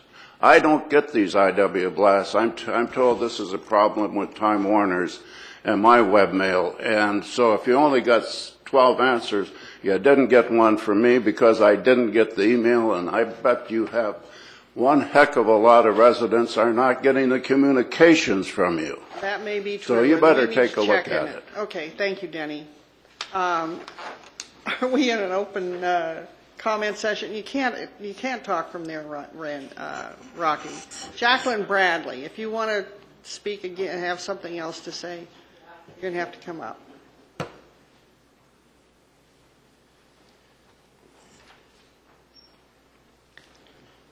Jacqueline Bradley, um, Indian Wells, Mayor, Mary Roche, council members. Um, I've made it sort of a, an issue the last like two months, ever since Steve has started to initiate his changes, of going over and having lunch at the IW Club, which is something I hadn't done much because I had been so turned away by the poor food and service through the years. Um, I think Steve Rosen is doing a great job. Uh, I just was there last Friday with Deanie Parrish, and I got in a huge conversation with the guy that was waiting on us, and he was just raving about how you you practically have to have a reservation to get in there at night. The place is packed, you know, and he just was so excited about all the changes and the things that were coming up, and um, I don't think I've ever seen the staff over there that excited about anything. And I just think it's it's going to take time. Um, and you know, I, I like the view. Maybe we could call it the view at Indian Wells. That way, you've got your Indian Wells in there. Um, but I, I think that you know we we've gone over this for many meetings about how this place needs help, and you requested that, and it's in place and it's happening. And I know for some people, change is very very difficult. Um, but I think when the place is losing money as much as this one was, I think your your choice to go ahead with these changes has been very very timely. Thank you. Thank you. That's all the um, uh, public request form, comment forms I have. Does anyone else wish to speak? Rocky, do you want to come back up, or, yes, we'll come on back up. Um, Anyone else before we move on? I just wanted to say, Rocky Randall again, I just want to say that I think what Steve is doing is a wonderful job. I think he is doing a great job. But I think some of the people that work for them, him, do not know exactly what we want. And um, I have a feeling that when the people come back for the season, which they're slowly coming back, they're going to think that we, uh, if we change the name of everything, they're going to think that we sold out to someone else that's coming in and now running the restaurant, that it's not the city. I think that uh, the idea of keeping the name Indian Wells uh, view underneath it is okay, but I just, I- radius I'm totally against, and uh, uh, that, basically that's it. But I do commend, I do commend Steve for coming in and doing a good job that he is doing. Just don't agree with the name and All right, thank you very much. All right, council, uh, we've got a ticklish situation here. Uh, Let, let me, let me, let me try to explain. This is my business. This is what I have done for a living for 40, 50 years now. And concept work is something that I've done, including companies like La Salsa, some very successful companies. One of the, the, the problem is correct. The name club is just the wrong name for a restaurant and a location. Indian Wells Golf Resort is a perfect name. That's what it is. It's the Indian Wells Golf Resort. What we're really talking about today is changing the name of a restaurant. We're not talking about changing the name of the whole facility. We're talking about a specific restaurant on the top floor. The most important two words, if you've done this before, really were grill and bar. Because, and I have just finished a trip going through 15 restaurants from here to uh, Napa to, to Lake Tahoe. The big word used by the most successful dinner house restaurants is grill. And it's being used over and over. And the reason it's used is because the word stands for certain things. It stands for fresh, stands for a style of cooking, and that is critically important. When we changed the salsa from an original taqueria, when we did the studies, nobody knew what a taqueria was in the United States. So we had to go come up and we changed an entire company's name below the name to Fresh Mexican Grill. And if you think about those words, they tell you the most important thing, in my opinion, that the agency did was go to Grill and Bar because it specifically tells you what's inside the, the four walls. So that's the most important thing. Radius, I totally agree with you. There was another name that personally I thought was worse. You're not seeing it today. Yeah. View, if you look up the word view in the dictionary, it very clearly states what we have at the Indian Wells Club, which is a view. And when you see the pavilion, you'll really understand what a view is when you stand up there in the pavilion. So I, I wouldn't worry about it so much. And, and there were a bunch of different names. We all could have names. I gave names. I gave a name that you'd love, but it was just a name. It, it, it, it's more important the execution of the concept that the food is the best, that the service is the best, that the entertainment's the best. And he's rolling out three brand new menus in three different concepts on October 7th, I believe. And this is a total change in, in menu. And it's going to give the customers that come in a choice from casual to dinner house. And we need that. We've needed that for a long time. So from a personal perspective and from a business perspective, we're talking about only changing the name of, of a restaurant. There'll be a different name for the Bakery Cafe. So I think what you have to really look at, are we the Indian Wells Golf Resort? We definitely are. To get the word club out of it, you've got to get the word club out. If you want to create and broaden the business itself, you've got to get word, rid of that word. And and sure, everybody loves. I look. I love fresh, the original taqueria, but I was wrong, totally wrong from the perspective of the of the customer who is going to come there. So all I can say is that they've put a lot of word in. I mean, a lot of work in. Personally, I didn't even think we as a council should be even voting on this. I thought it was a decision that that Troon should make with with market professionals, because we're all personal. They're, they're in the business. So it's not a personal decision for them, it's what they think is best for that facility. So I will, will say that I happen to really like View. I think the letters could be tightened up to go more with the IW letters that are presently there, but that's my only comment. Thank you. Patrick?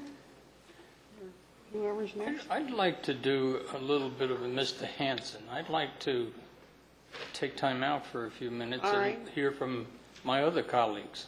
All right, it looks like we have another public comment.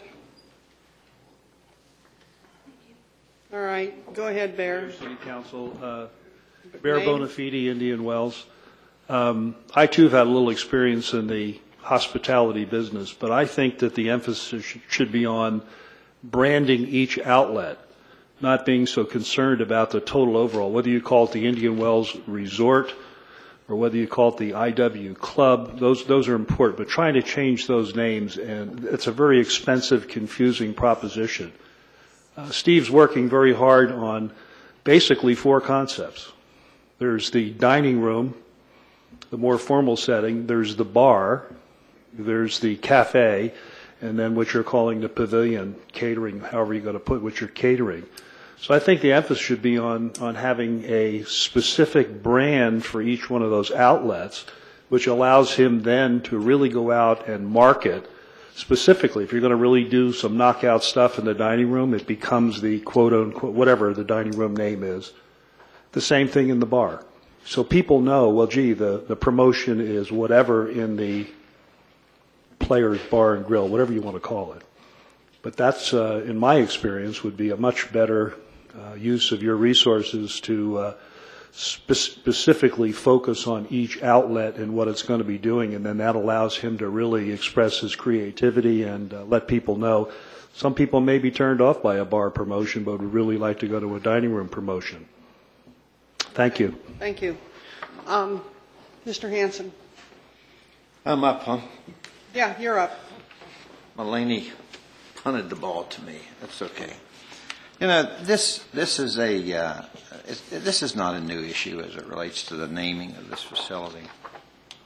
Um, Right after I got on the council back in 2009, uh, I was on the marketing committee with Ed Monarch at the time.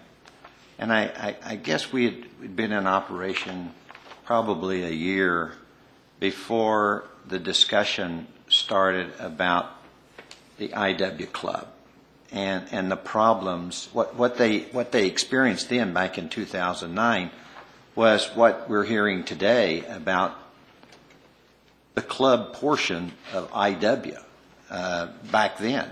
Uh, and it was, um, Carter was the general manager then. Uh, Nancy, you may recall, they were experiencing all those problems over there. And, and, and it was, is this a private club or not? And, and they were, they felt they were having a lot of difficulty bringing people in from the outside. So you, from, from, from the original name, uh, we added at that point uh, restaurant and bar and open to the public so that we, we could allow the public, um, or, or at least provide, not allow, but provide information to the public that it was open to the public. And we, and we added the restaurant and bar name to IW Club out on the street and on the circle. So but the, I, I, I, I agree with, with the assessment that, that the connotation of IW Club sends a message that it's potentially private, and if we can dispel that, uh, we probably should. I mean, whether we go to IW Bar and Restaurant, uh, whether that enhances the marketability, um, I'm, I'm not sure. Um, I, uh, I, I did, I do think that the residents uh, here, I mean, we were talking about the issues come up. Well, Mr. Booth said, did, did anyone give any input into the process? And, and they did. I mean, it was only 18, but some people came up with the names such as Opus, the Oasis, Ike's Place, Vista, Horizon, Pinnacle, uh, quite a few names. Uh, the Wells, uh, Enclave, The Peaks, Mountain View, Santa Rosa, Vista, uh, all over the all over the map, if you will, on, on potential names. I, uh, I I liked what uh, Mr. Bonafide had to say about the branding of each of the areas within the resort restaurant facility, which I think might give them. But, you know, one particular restaurant says, Are you nuts? Do not change the name of the IW Club. The city has spent a lot of time and money branding the city, and now you want to throw it all away. Uh, so, so everyone has an opinion. Uh, uh, all of us, I guess, individually uh, have opinions on the issue. Uh, I would come out that probably looking at all of it, except um, the name View, I mean, it seems to be the consensus, or at least the direction I see that people, the View, you probably do a lot with it. Uh, I don't care for the font, the lettering of the view as, as has been demonstrated. So, I mean, if you were just to leave it to the management of the restaurant, maybe they would put this lettering up there, and certainly that would be unacceptable to me. So I, I guess council not only is going to have to select the name, but they're going to have to select the font. And um, that, and then comes the question of grill and bar versus restaurant and bar.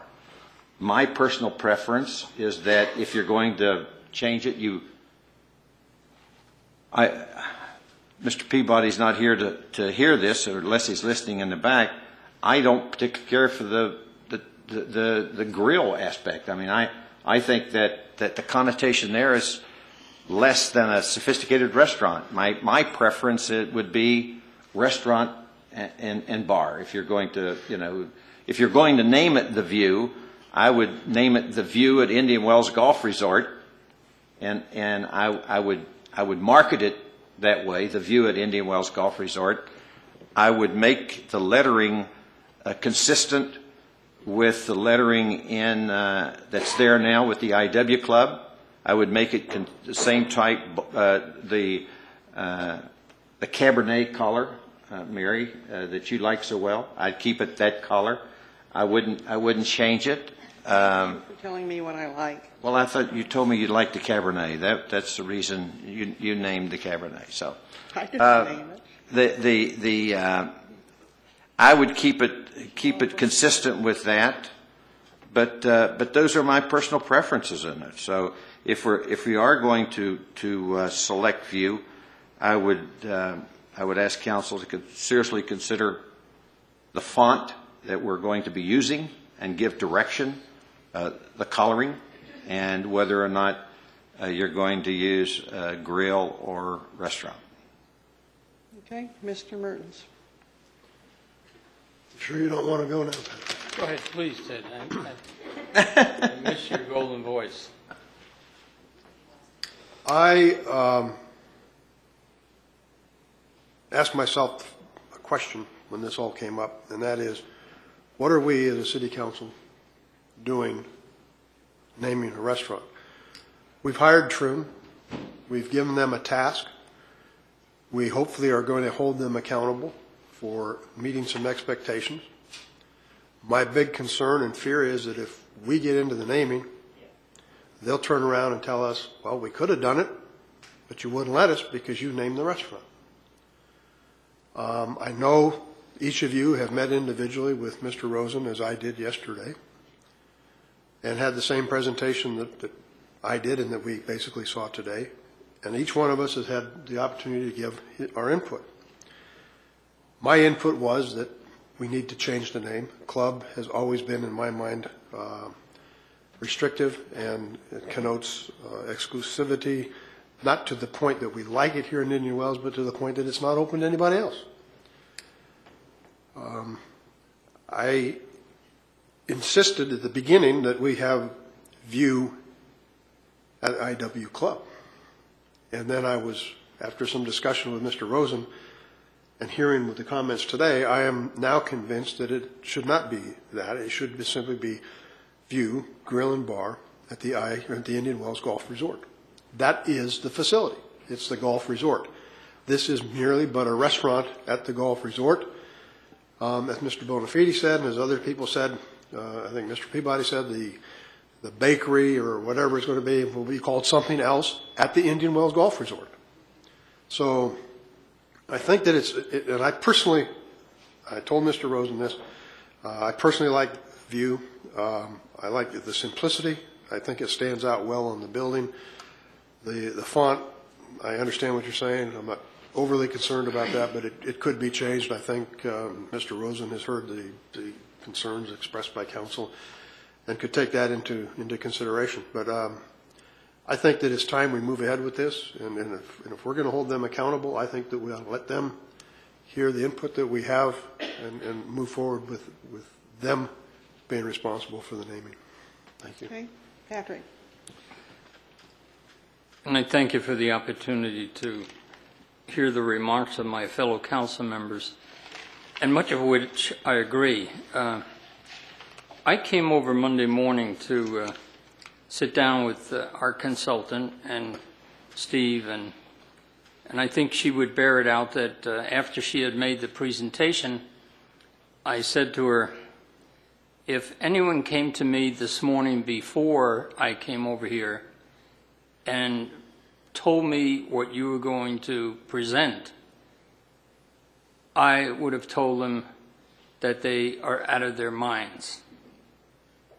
I further went on to say that the three names that were presented, I said, nobody will ever accuse you of not thinking out of the box. Because in my mind, you're so far out of the box, it's almost hard to imagine. But we're at a difficult task. A couple of the council members, to include Ty and, and certainly Ted, has said this that for the council to be put in a position to make a fundamental change to something that was branded six years ago uh, is a very questionable task. There's some real good benefit to what Ted said, is that we hired Troon and placed an awful lot of trust in them when we hired them many years ago and have never really been disappointed. But I want to share with you the experience I had uh, on Monday.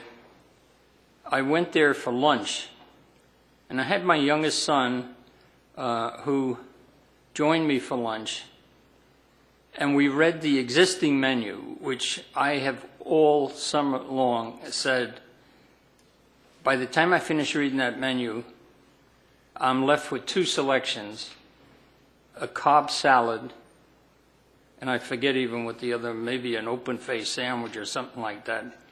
And uh, I found that menu extraordinarily difficult. I did not find it enticing. But we had lunch. My son and myself. I had an iced tea. He had an iced tea. I had the Cobb salad. I tried to get the waiter to uh, take the Cobb salad and make it in half, cut it in half, and then I'd have a cup of soup uh, because I knew very well I couldn't finish both of them. And uh, I think Michael was his name, I believe, told me very adamantly they don't, they have a policy now, they don't give half salads. You got to buy the full one. So I said, okay, Michael, I'll buy the full one, but cancel the soup. And then my son ordered a salad, and he had a cup of soup. And then the check came, and good old dad, as it is in most families, reached for the check, and of course I had the 20% card. And my son said to me, he said, You know, Dad, I was here at the very beginning of this restaurant. And without going into it in great detail, we were actually the first family that was served a main dinner in that restaurant when we celebrated my wife's birthday surprise party, which was spectacular. But he said to me, Dad, you know, to come here for lunch is a pretty expensive endeavor. I think by the time I added, no, he, he dropped the tip in cash, and I think the bill came to like $52. I could check that out. Uh, and it was a pretty heavy hit. And that was picking in the salad area, not in the big course thing. So the task that we are presenting to naming this club, I think, is a relatively small one.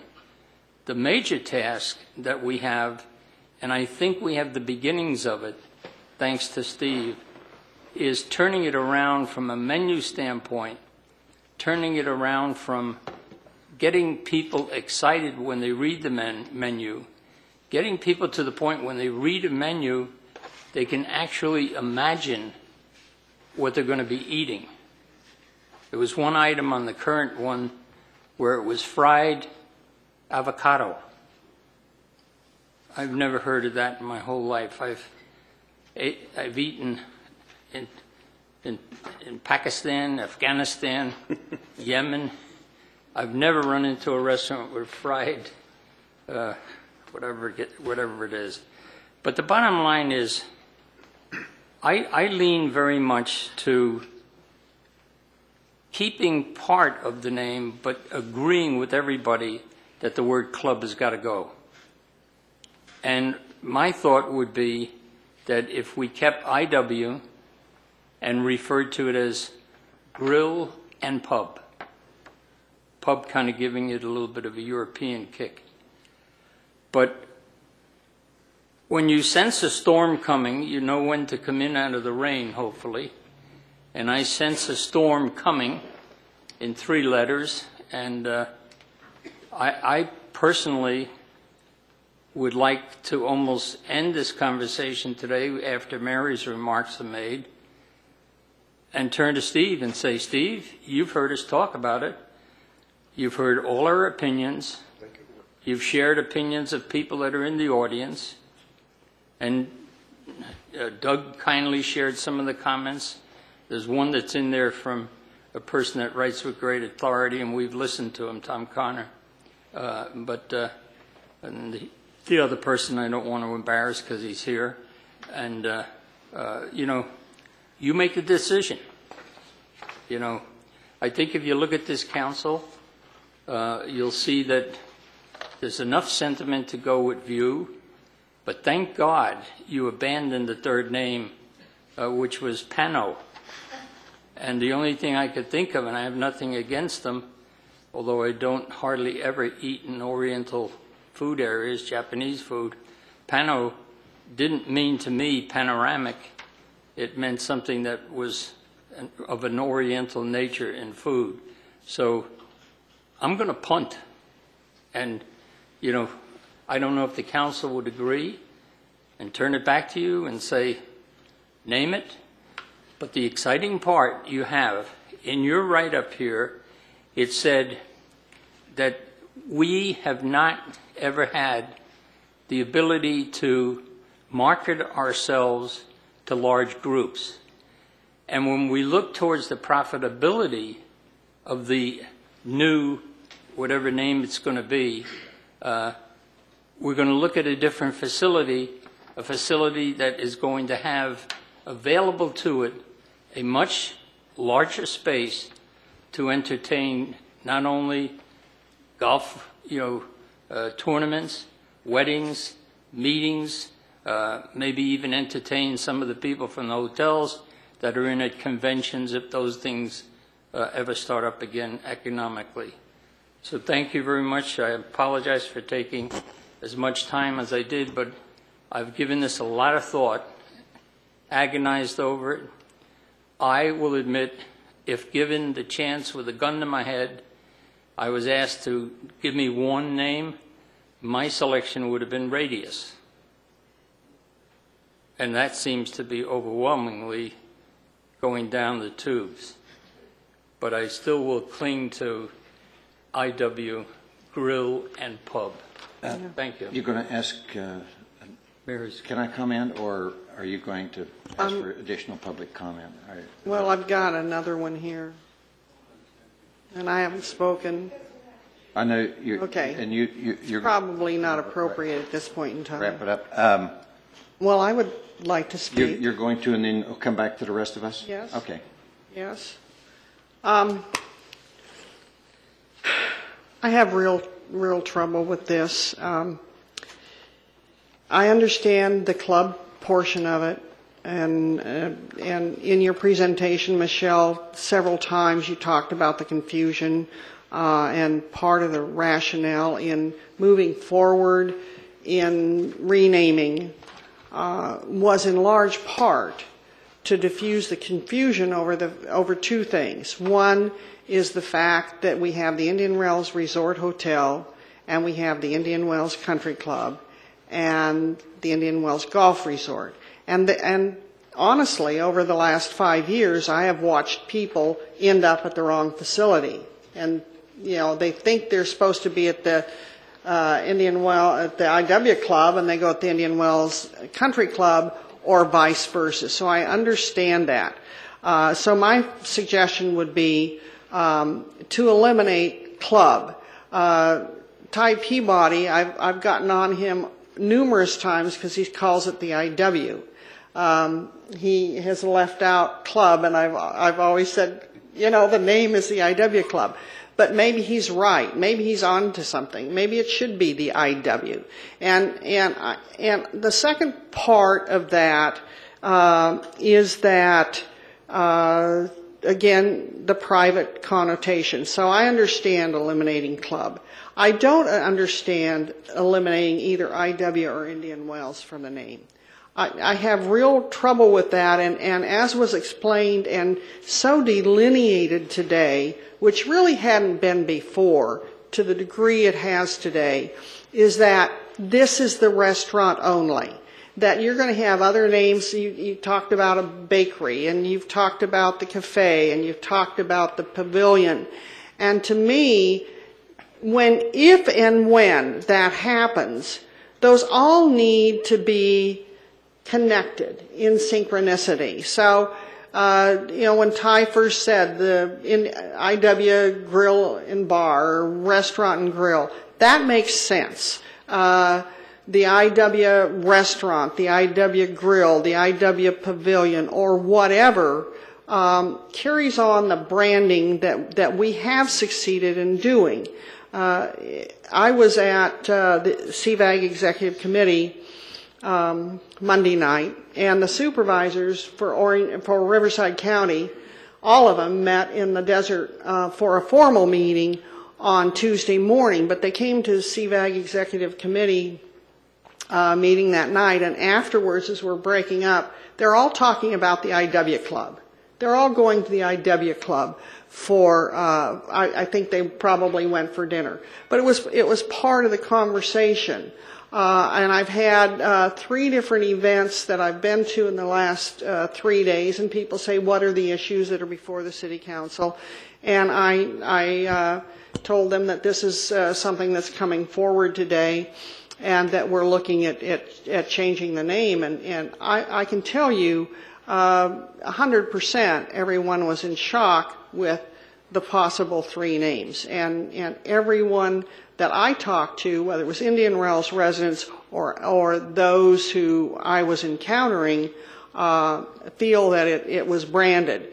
So to, to eliminate the full name bothers me.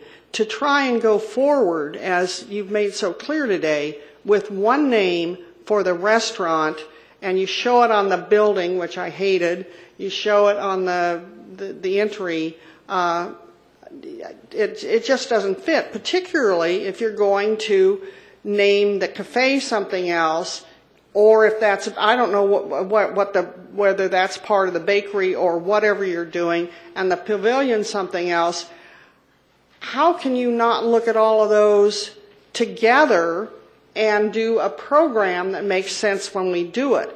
And I hate to, to do something uh, because we're at a time deadline, and I know we've, we've given you a great challenge, Steve, and you're doing some beautiful things, and everyone is so appreciative of how hard you've worked. But to try and transition in two or three months all of these changes and then come up with what makes sense as, as a name change, I'd almost be of the opinion that we take all of this into consideration, come up with an op- uh, optional name that would somehow integrate Indian Wells or IW so that we don't lose the branding we've done, eliminate club absolutely, then name whatever facilities you're planning on doing in the next five years and make it a package so that when we do it, it makes sense. Um, that would be my preference. Um, I wondered also, uh, you did, a, you said you surveyed the, the local professionals and how long they've lived here. Did you ask where they lived in your survey? And how many have been here? And I, yeah, well, I'm, I'm just wondering if they were uh, Palm Springs. Uh, it, how far outside? Because whether we like it or not, there's a circle, uh, a certain parochialism in the valley, and Palm Springs thinks of themselves, in my estimation, as is the whole valley, but they keep everything within the perimeter of Palm Springs, and I don't see many of them coming to the IW Club unless they come for a function or they've been invited for something specially. So you're not gonna you're you're not gonna bring those people in. So um, the the those persons that hadn't been to the IW club, there are probably some rationales on on why they they were not there. Uh, at any rate, um, the other thing is that one of the one of the functions I was at uh, discussing uh, the names, the um, a Palm Springs policewoman actually said that those names sound like edgy, an edgy nightclub. And I have to agree with some of the comments that our residents have said on the level of class, and, and certainly you talked about that, that we want to, we want to maintain uh, the fact that this is a high class uh, facility both the golf resort and, and the restaurant. So I'm having trouble putting a name up there that is uh, separate from the Indian Wells Golf Resort because number one, the Indian Wells Golf Resort is a golf resort. And the, the uh, restaurant and bar and uh, the, the new cafe, those are all amenities to our golf course. And there's a certain cachet in going to a to a uh, very high high level golf facility that I think that is being ignored here.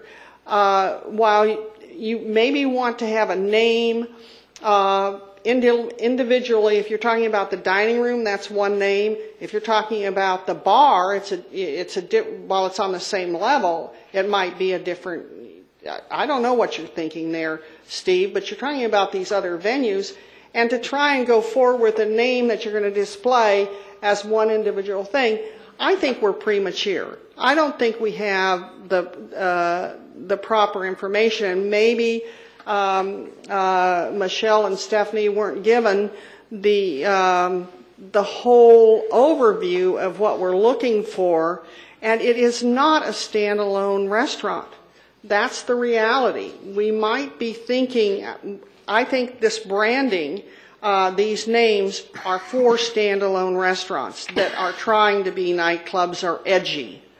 And uh, for this Palm Springs, Palm Springs policemen say that sounds like an edgy nightclub. Well, yeah, it does. And I'm told there's an edgy nightclub in Orange County called View that's spelled this way. I don't know if that's true. I didn't try and research it.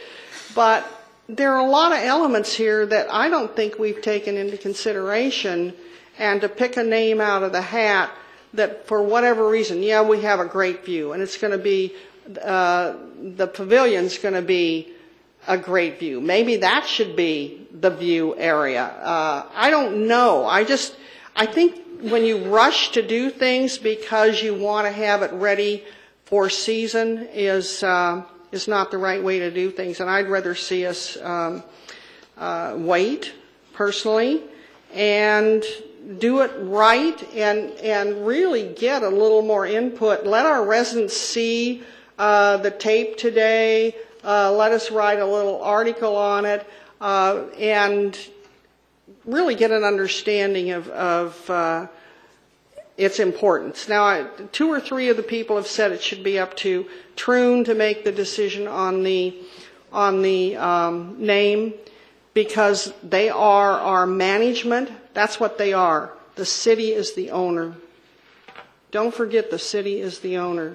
And we hire a management group, and at this point it is true. We've had several other management companies, and we there's no guarantee as to how long they will be here. Um, and yes, we hire them to manage it, and we do expect them to, to produce a bottom line. But to let them make such an important decision for us without our input, I, I think is incorrect. At any rate, That's my say. So, Okay, I'd like to Well- go back for a minute. Um, First of all, I, I want to dovetail on Ted and Patrick's thing. We hired, we asked Steve to develop a strategic plan. We asked Steve to hire an agency to work with him to develop a name. And they've come back, done the analysis. They went out and they asked the residents their opinions. And another thing, if you have been to Las Vegas, every hotel in Las Vegas has a minimum of five restaurants with five different names. And they do that for a very specific reason. And having different names, if you just have the IW Bakery and Cafe, it means nothing. And, and the whole purpose was just to identify the restaurants as separate operations. Classic Club has spent a fortune advertising their name of their restaurant. Their name is totally different than the Classic Club. And if you've done this kind of conceptual work before, what they have proposed is, is very realistic, and, and it, it gives us a chance to promote the Indian Wells Golf Resort with specific restaurants to market on. And from my standpoint, I happen to think they've done a very good job. Nobody is going to agree on every name. But, but we gave the task to FG and Troon to do this, and they've done a very good job with an incredible amount of thought. And we need to get away from why it has to be IW, because it is the Indian Wells Golf Resort, and, and, and realize what we're doing is naming a restaurant. It's not the name of the restaurant, it's the marketing of the restaurant and the execution of the operation that's going to count. It isn't going to be the name. So from my standpoint, I would go along with what Troon and the marketing company have recommended. all right, anyone else? Um, Yes, uh, Ty, I, I would agree with you up to a point. Uh, We did charge them with the responsibility. They have done their job. They came in with a couple names. But I would also have to agree with Mary. At the end of the day, the city owns the facility. Troon is here today. There is no guarantee they will be here tomorrow. Uh, Mr. Rosen is here today, and there's no guarantee that he will be here tomorrow. And you, you, you can't simply change the name based upon the contractor that you hire to operate the facility for you. But I, I do agree with you, Ty, that you have to then take the recommendations of your contractor, but ultimately the responsibility, the buck stops, if you will, here at the city council. I don't think you can punt it back to the management company and say, you guys decide, you guys decide, it's your responsibility. I, I, I think uh, you take the recommendations uh, as, as they have provided today, but at the end of the day, it's the council that has to be, that has to make the decision as to whether not only the name, but as I said before, and I think we all expressed concern about the lettering. Uh, while you were out, uh, I, uh, and, and I know you said you heard, you know, I, I question whether or not it should be grill or restaurant. My, my preference, as I said when you weren't in, that I, I prefer restaurant and bar if you're going to use that. But then when Patrick came in with grill and pub, uh, for some reason, pub connected with me more than bar did when you say grill. Uh, so, I mean, I mean that's the, the personal preferences you get into with this thing. I mean, but uh, I mean, having said all of that, uh, I would today support uh, naming it the View, if that's the consensus. I, I would concur with that. The View at Indian Wells Golf Resort And I think it's absolutely critical that you include Indian Wells Golf Resort. Uh, and when you do your marketing, I think Indian Wells Golf Resort has got to be just under the name, the view, and, and so that there is, it is a clear identification with the view. Uh, I said earlier too, I th- and I agree with you, uh, again, uh, Ty, that each of those restaurants within the facility, you market them different. They each have a, a different name, and and it is not, as I understand it, uh, and when the presentation was made to me, that it's not. We're not going to. It, it is going to be the View Restaurant, that upstairs portion, uh, inside the Indian Wells Golf Resort, just as it's going to be the cafe, whatever we name the cafe, downstairs inside the Indian Wells Golf Resort, or it's going to be the pavilions. And that's, I guess that's what we're going to name that exterior building that we're building out there at the Indian Wells Golf Resort. So I, I guess that's, that's where I shake out on it. All right. Anybody else? Anything? So do we need a, do we need a motion? We need a motion to Well, give some then, I direction. would, I would move uh, that we uh, change the name to The View with, uh, with, with letters consistent with IW Club as it is today and the coloring, and that, uh, that it continue to be named uh, Restaurant and Bar. And it would be The View at Indian Wells Golf Resort, Restaurant and Bar. And, and with that motion, the at, the Indian Wells Golf At- at Resort Golf be Resort. part, uh, part of the name. Right. Yeah. You- Poor you- Steve you- shaking You are, you are including the article before view. So you're referring the. The, the, yeah, The View at Indian Wells Golf Resort. How do you like the number of letters there? You'll, you'll rethink naming it. You'll just take off the club. He's going to go get another job. I mean, job. we, we've got to, we've got to get, this is, hopefully, the reason I'm doing this is to get us down to a point Yeah. where we come to a des- decision. So we have, we, we, we, I've made the motion, there's no second at this point. You know, somebody could, The problem, the problem with what you're suggesting in a restaurant, that is an old, old name. Grill is a, is a new name. It's a name that explains what you are. So if it were grill and pub, or grill and bar with view, I'm fine with Ty, that.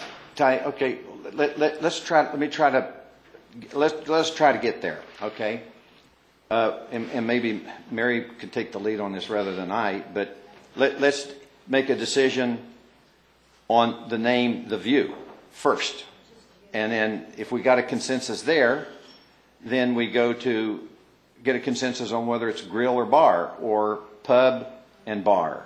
I mean, can we break it down that way so that we can come to a final decision? Before we Can- do uh, anything, we should ask the marketing company whether they think the word "the" should be added to the word "view."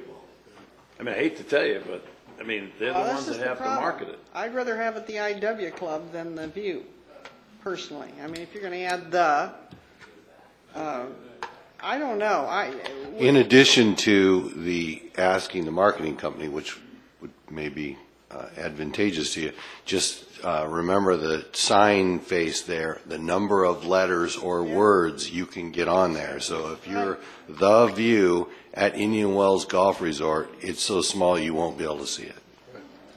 It's a good point. So there No, it, goes it is a good Um, point. Let me ask something. Michelle, would you come up to the microphone? I think Stephanie just left. Um, oh, there you are. Why don't you come up too? Um, with all you've heard today, uh, what would be your recommendation since you are the pros? Uh, Stephanie Green is the owner and Michelle. Um, listening to how much trouble we're having this, with this, I see that. what kind of direction, I mean, this is not, this is a hard way to do it. We shouldn't be trying to make these decisions on the dais, other than uh, going forward. But what, do you have any thoughts on how we get past the struggle we're in? Well, let me- let me go ahead. Hello, Mayor Roche and the council and the residents. I'm Stephanie Green, owner of FG Creative. Uh, We do actually have an opinion about that. Um, We've gone through a great deal of exercise in vetting the names and making sure that they're names that can be, ownership can be taken of on the internet, via websites, via, you know, naming this place. So you have to be a little careful about choosing a name that might already be out there that you wouldn't own in the marketing universe. So view without the word the is completely ownable. The View is a little more challenging. Plus, there's a TV show with some very famous loud women Oh, called The that's View. true, and So I'm we're told- trying to stay away from that connotation as I'm, well. I'm told Well, there's a given that on the second Wait, wait, wait. Uh, uh, uh, Yeah, I know. There's a view spelled the same way in Dana Point. The difference is that when we added the secondary wording, whether it is grill and bar or restaurant and pub, when we did those searches via the um, opportunities that are allowed, that you can do that, there is no confusion. That um, actually has different wording under, we saw that one, but felt Okay. it was not a competition to us in terms of owning the branding or the name. Okay. So we did go through all of this, and I'm not sure we demonstrated that necessarily in our presentation. But we would not recommend using the word "the" because it does complicate the messaging. But that's our opinion. so. Okay. And what else from what you've heard and how we struggle with keeping the, the Indian Wells identity and some of the other things? Well, honestly, I, I think Ty kind of nailed it, which is the direction we went down, which is this is an entity within the Indian Wells Golf Resort. And nobody is trying to change the Indian Wells Golf Resort. But I think it gives it more of a global scope when you name the entities within it, and it gives you more marketing opportunities. I think as in, some of the analogies you've all brought up have been very critically important to this, that yes, it's one entity, but it's always at the Indian Wells Golf Resort. That would never be left off of the marketing or ever left off of the branding strategies. Um, in terms of what's on the building, understanding your, con- your concerns with the type fonts chosen, it's very subjective. It's like a piece of art. So we are certainly open to looking at other um, font type fonts, and that would be, of course, between you and Troon and what you'd like to direct us to do, obviously. But uh, I really think that a lot of work has gone into it. I think you guys have grasped this concept very well, and I I do think it's going to make a huge difference in the marketing. But we would never leave off Indian Wells Golf Resort. So that would be very pure and very true to your branding that you have established. And how would you uh, put view, what, what was displayed on the PowerPoint on the, the wall? Do we want to go back to that one, Steve or Yeah, it Michelle? isn't like that. And that's all right. My problem, I guess, is that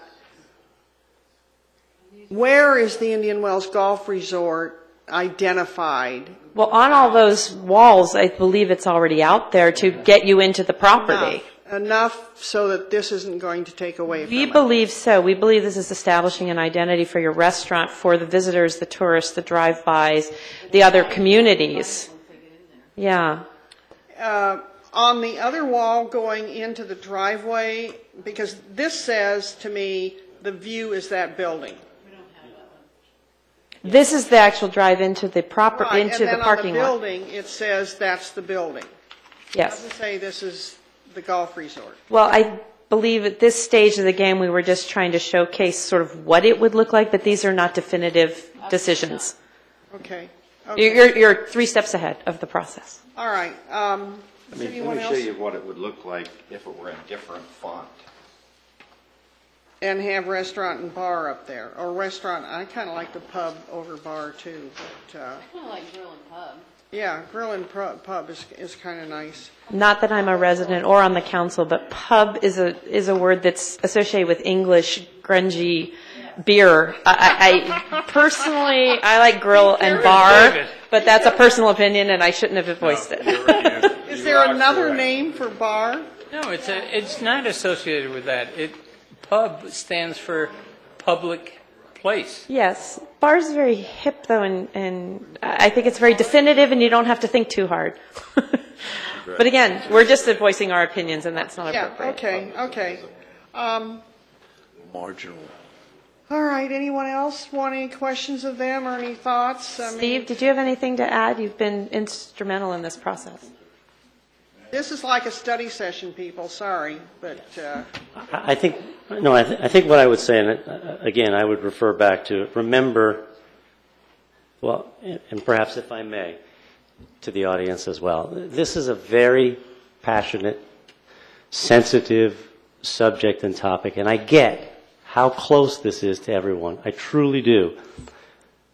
But in this presentation that we've done, w- just to be very, very clear, our mission that we were given by City Council way back when, in the May, June timeframe, was to make this facility profitable. So let me go back. My intent is to make this facility profitable. More covers, more revenue, more people talking about it. It's $100,000 above budget on the top line and $100,000, 135,000 more on the bottom line. Liars figure, figures don't lie. So I'm here today before you to tell you that we did a presentation with regards to this strategic plan.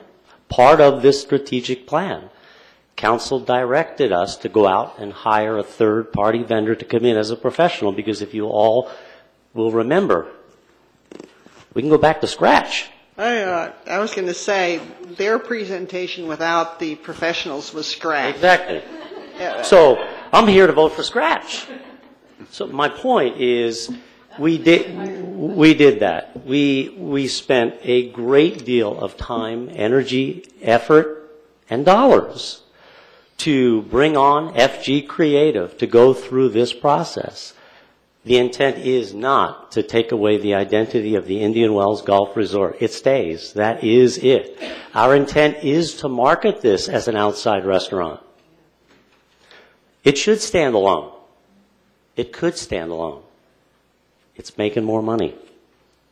Is there a way to put the, if we were to change this name, instead of where you're placing it on the prominent uh, rock wall here, that should say Indian Wells Golf Resort. Here, and here's what That's we've what it done. should say. Uh, Madam Mayor, what we've done And is, the view, if, whatever we choose should go maybe on this floor somehow.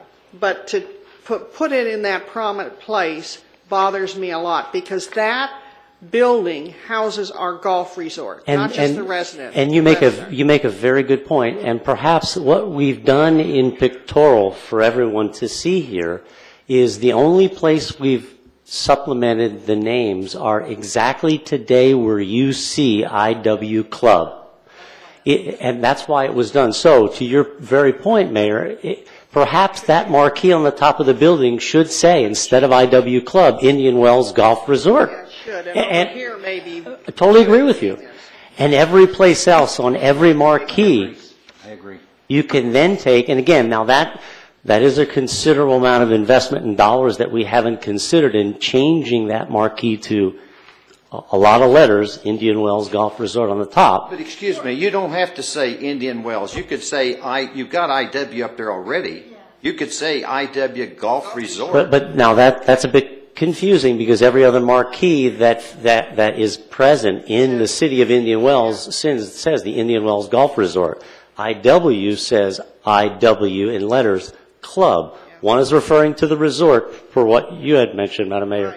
The other is mentioning directioner to the restaurant. Given the amount of money that we're spending, to the extent that you would put uh, Indian Wells Golf Resort, the logo, uh, where's the, can you put it back up there?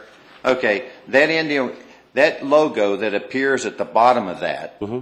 if that were on top of the building, okay, Considerable, co- considerable more cost than what we've budgeted based on the fact that well, you may have to come back for an increase in your budget to put that sign up I'd there. ask you to put it on your bottom line. Huh. Well, Okay. But that, that seems to be, Steve, a good solution to the issues that we're discussing. A- And I think changing the marquee on the top of the building, because it is confusing. I, I, I agree with council. It is very confusing. Changing that building marquee to the Indian Wells Golf Resort, if that solves the, the, the, the issue and the problem that's out there, don't disagree. And every other marquee could be whatever name. I guess all I would say is that you tasked us, you hired us, you gave us a mission. We did that. Because the first time I came back to you, scratch and itch doesn't work. And I don't mean to be comical about that. It's just that I leave the professional naming and vetting out of all this to the professionals. Yeah. And I, I- I don't disagree with what you've all said. Okay. Well, Why don't we take another shot at this? okay, take a shot at it.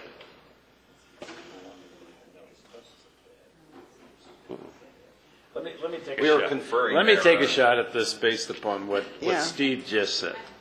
Let me recommend to the council that we do exactly what Mary said and we move, because it should be up there. This, this is not the appropriate thing for up there. Put the Indian Wells Golf Resort up there in a prominent place, which is where it belongs. View would fit into maybe a smaller wall down near the bottom. Sure. On the turnaround and even in the front, we already have IW. It's directional signage. And we go with, we go with the view, and we go with grill and bar.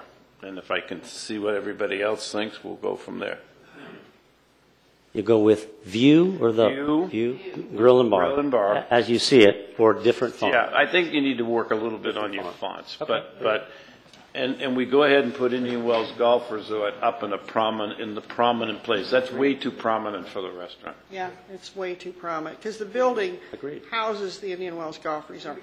And maybe, you know what, maybe it just needs to be our, um, uh, the Arrowhead up there, as, as far, as opposed Which to already putting all there, of that yeah. out- up there. Uh, I don't know, but, but I know the view up there doesn't work for me. Anything up there other than that. Okay. Okay. Um, You guys want to let Denny Booth make a comment? Sure. Sure, why not? Okay, Denny? Well, if you let him make, then you've got to let Rocky make it because she wanted to make a comment. She did, so. she did, and Bobby wanted to. And Bobby wanted to make a comment, so you got to let her Already took comment care as of the well. top of the building. Pardon? You already took care of the top of the building, not having that up there, but driving into the parking lot, don't put it on that wall. It looks like you're having a Japanese uh, restaurant. Thank you, Don't put anything there unless you want to put the same thing, Indian Wells Golf Resort. thank you. All right, Bobby? It's really probably,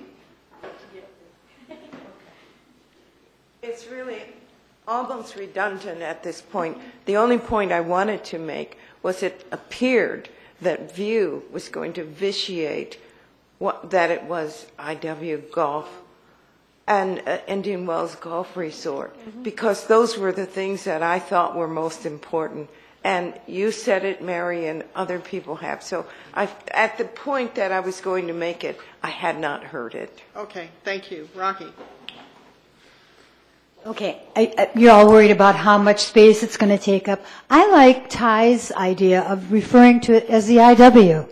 I agree. I like the IW because everyone knows the IW is Indian Wells. So that doesn't take up a lot of space, and uh, it's very simple. At the IW, that's all. Okay.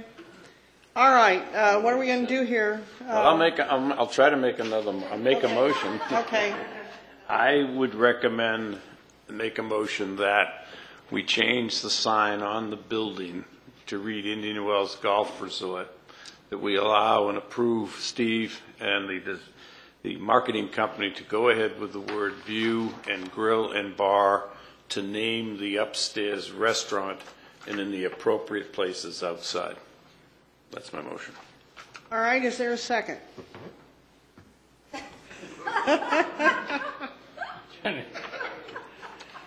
What do we want to do here, people?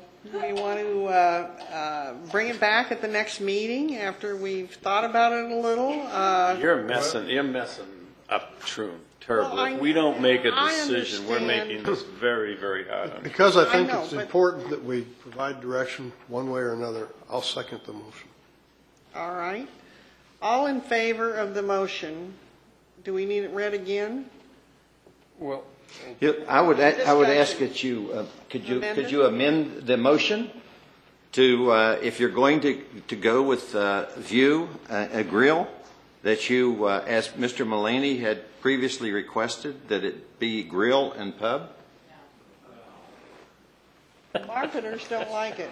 The professionals don't like it. It's not a good, it's not a good Oh, word in well, today's I- marketplace. You, you don't have to amend them, It- that- we It's don't not have high to amend class. the No. I'll, I'll stay It's with what not a I, high- I'll Grill stay and with bar, what I recommend. that gave Mr. uh, Mullany his, uh, he, he, he liked pub, so.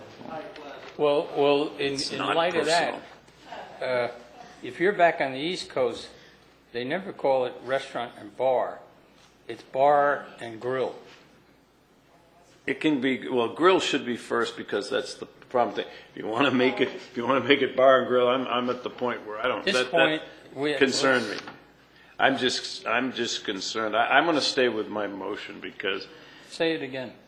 basically that we change the signage up on the top to read strictly Indian Wells Golf Resort, which is really where it should be. It is. And that we change, allow the Troon to go ahead with the marketing company and name the restaurant View Grill and Bar and put it in the proper places on the property. Okay, uh, now, What are the proper places? Well, they're already there. They're already, the IW Club is, is already on the two wings out in the front by the street. And I think there might be one somewhere else, but that's really it. That's it. and, and who will select the font? Well, th- th- they'll, they can come back. I mean, they should decide it. All they need to do really is to get it more to the fonts of the Indian Wells Golf Resort and away from the, from the oriental. Is that part of your motion, that it Yes, be that's consistent with that's- the existing uh, IW Club logo? Yes. And what about grill? Is every, over restaurant? Well, I made it as a Restaurant is a grill. higher class than grill. I mean, I prefer restaurant myself. I do too. Well, you guys ought to take a trip along up the coast. and Go to some of the finest restaurants in the country are calling their restaurants grills. A lot of letters there in the restaurant. It's a lot of words. It is a lot. It's a lot of letters, you know, unfortunately. It's not as classy as, So uh, I'll stick with my motion with the, uh, I can't even remember what the, what you asked. Would you read the motion back, Madam Clerk? Good luck. Lots of luck. The motion was to change the top marquee of the building to Indian Wells Golf Resort, to allow Troon to name the restaurant V- View Grill and Bar, and to put the logo of View Grill and Bar in the appropriate slash proper places, meaning where they already exist. Right. And, And? and the adjustment to the And fonts. I'm not, Okay, next go ahead. line, and to change the font to be consistent with the existing Indian Wells Golf Resort Right. font. That's it. That's it. That sounds like a pretty good compromise. Oh, uh, Say in if- England, by Jove, I think we It's- got it. uh, We've got a motion and a second. All in favor signify by saying aye. Aye. Opposed, motion Reluctantly. carries. Reluctantly. Me too. I'm a little, they're, they're the only ones clapping. You didn't want to go back and do any more work. A lot of work, Patrick. Yeah, no, I think we did very well. All right, on to 7B. We're going to get back to a normal, formal hearing here. Oh, yeah? City goals, uh, 2013-14. Adopt city goals for fiscal year 2013-14. Mr. McKinney. Mayor and council, uh, these goals, and I think we have a couple of slides, but these goals, um, the detailed uh, versions that include action plans are copied and are in the foyer out there um, so that uh, somebody could follow along specifically uh, with these goals. Early this year, uh, January, February timeframe, the city council met with uh, staff and developed a series of potential projects and goals, priorities for the community. When I came uh, and joined your staff in July of this year, uh, one of the first directions was to take those goals, work with staff, and create an, an action plan that we could accomplish in uh, the 13-14 year.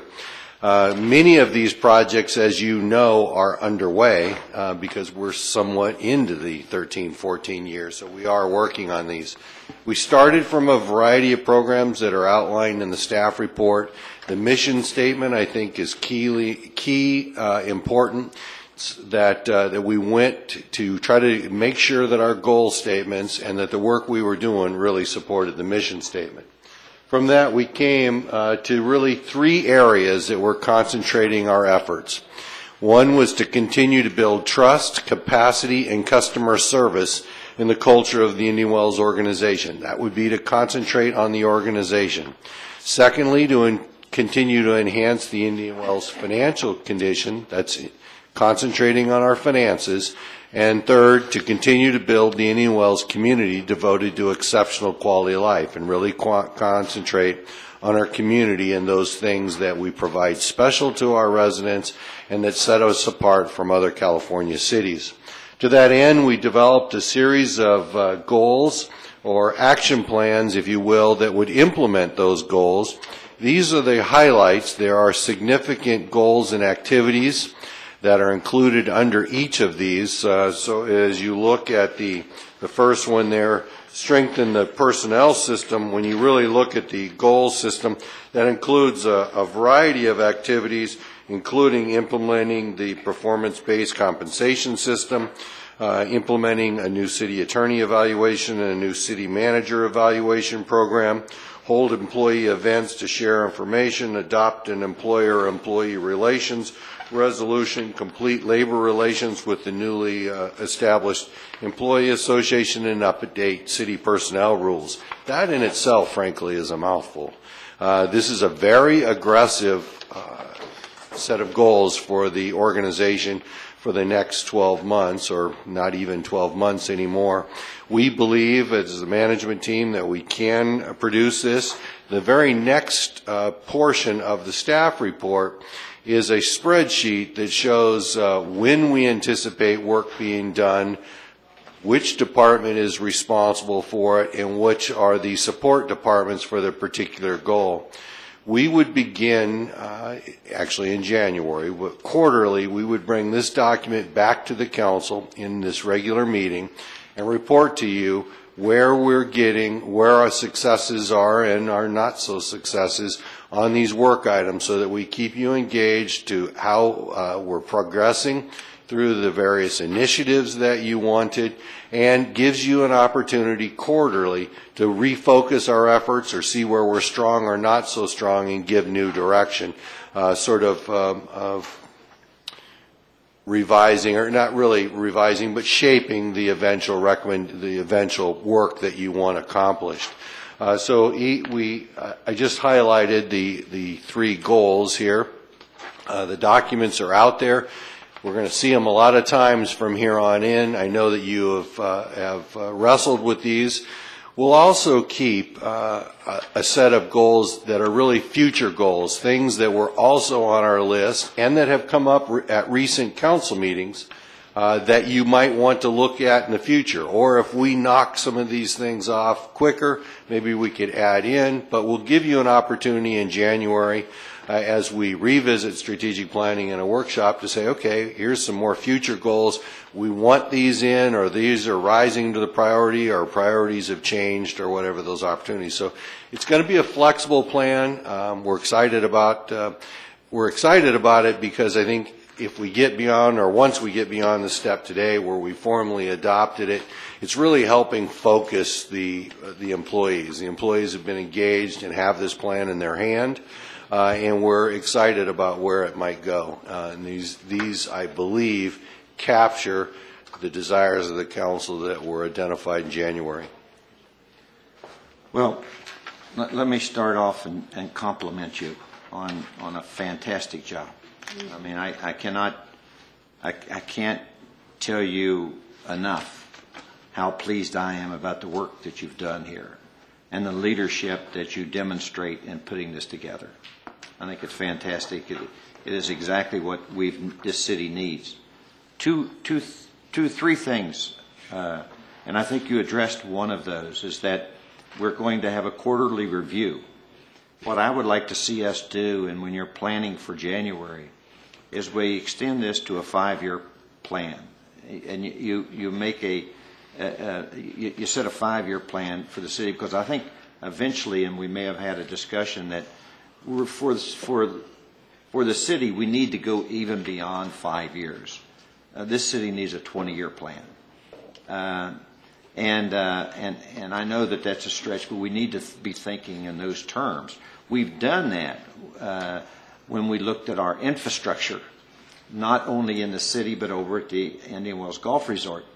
And so we, we, we need to encompass uh, strategically the other, how we get to all of that as it relates to the infrastructure replacement plan and, and anything else that would fall in between. But, but this is phenomenal.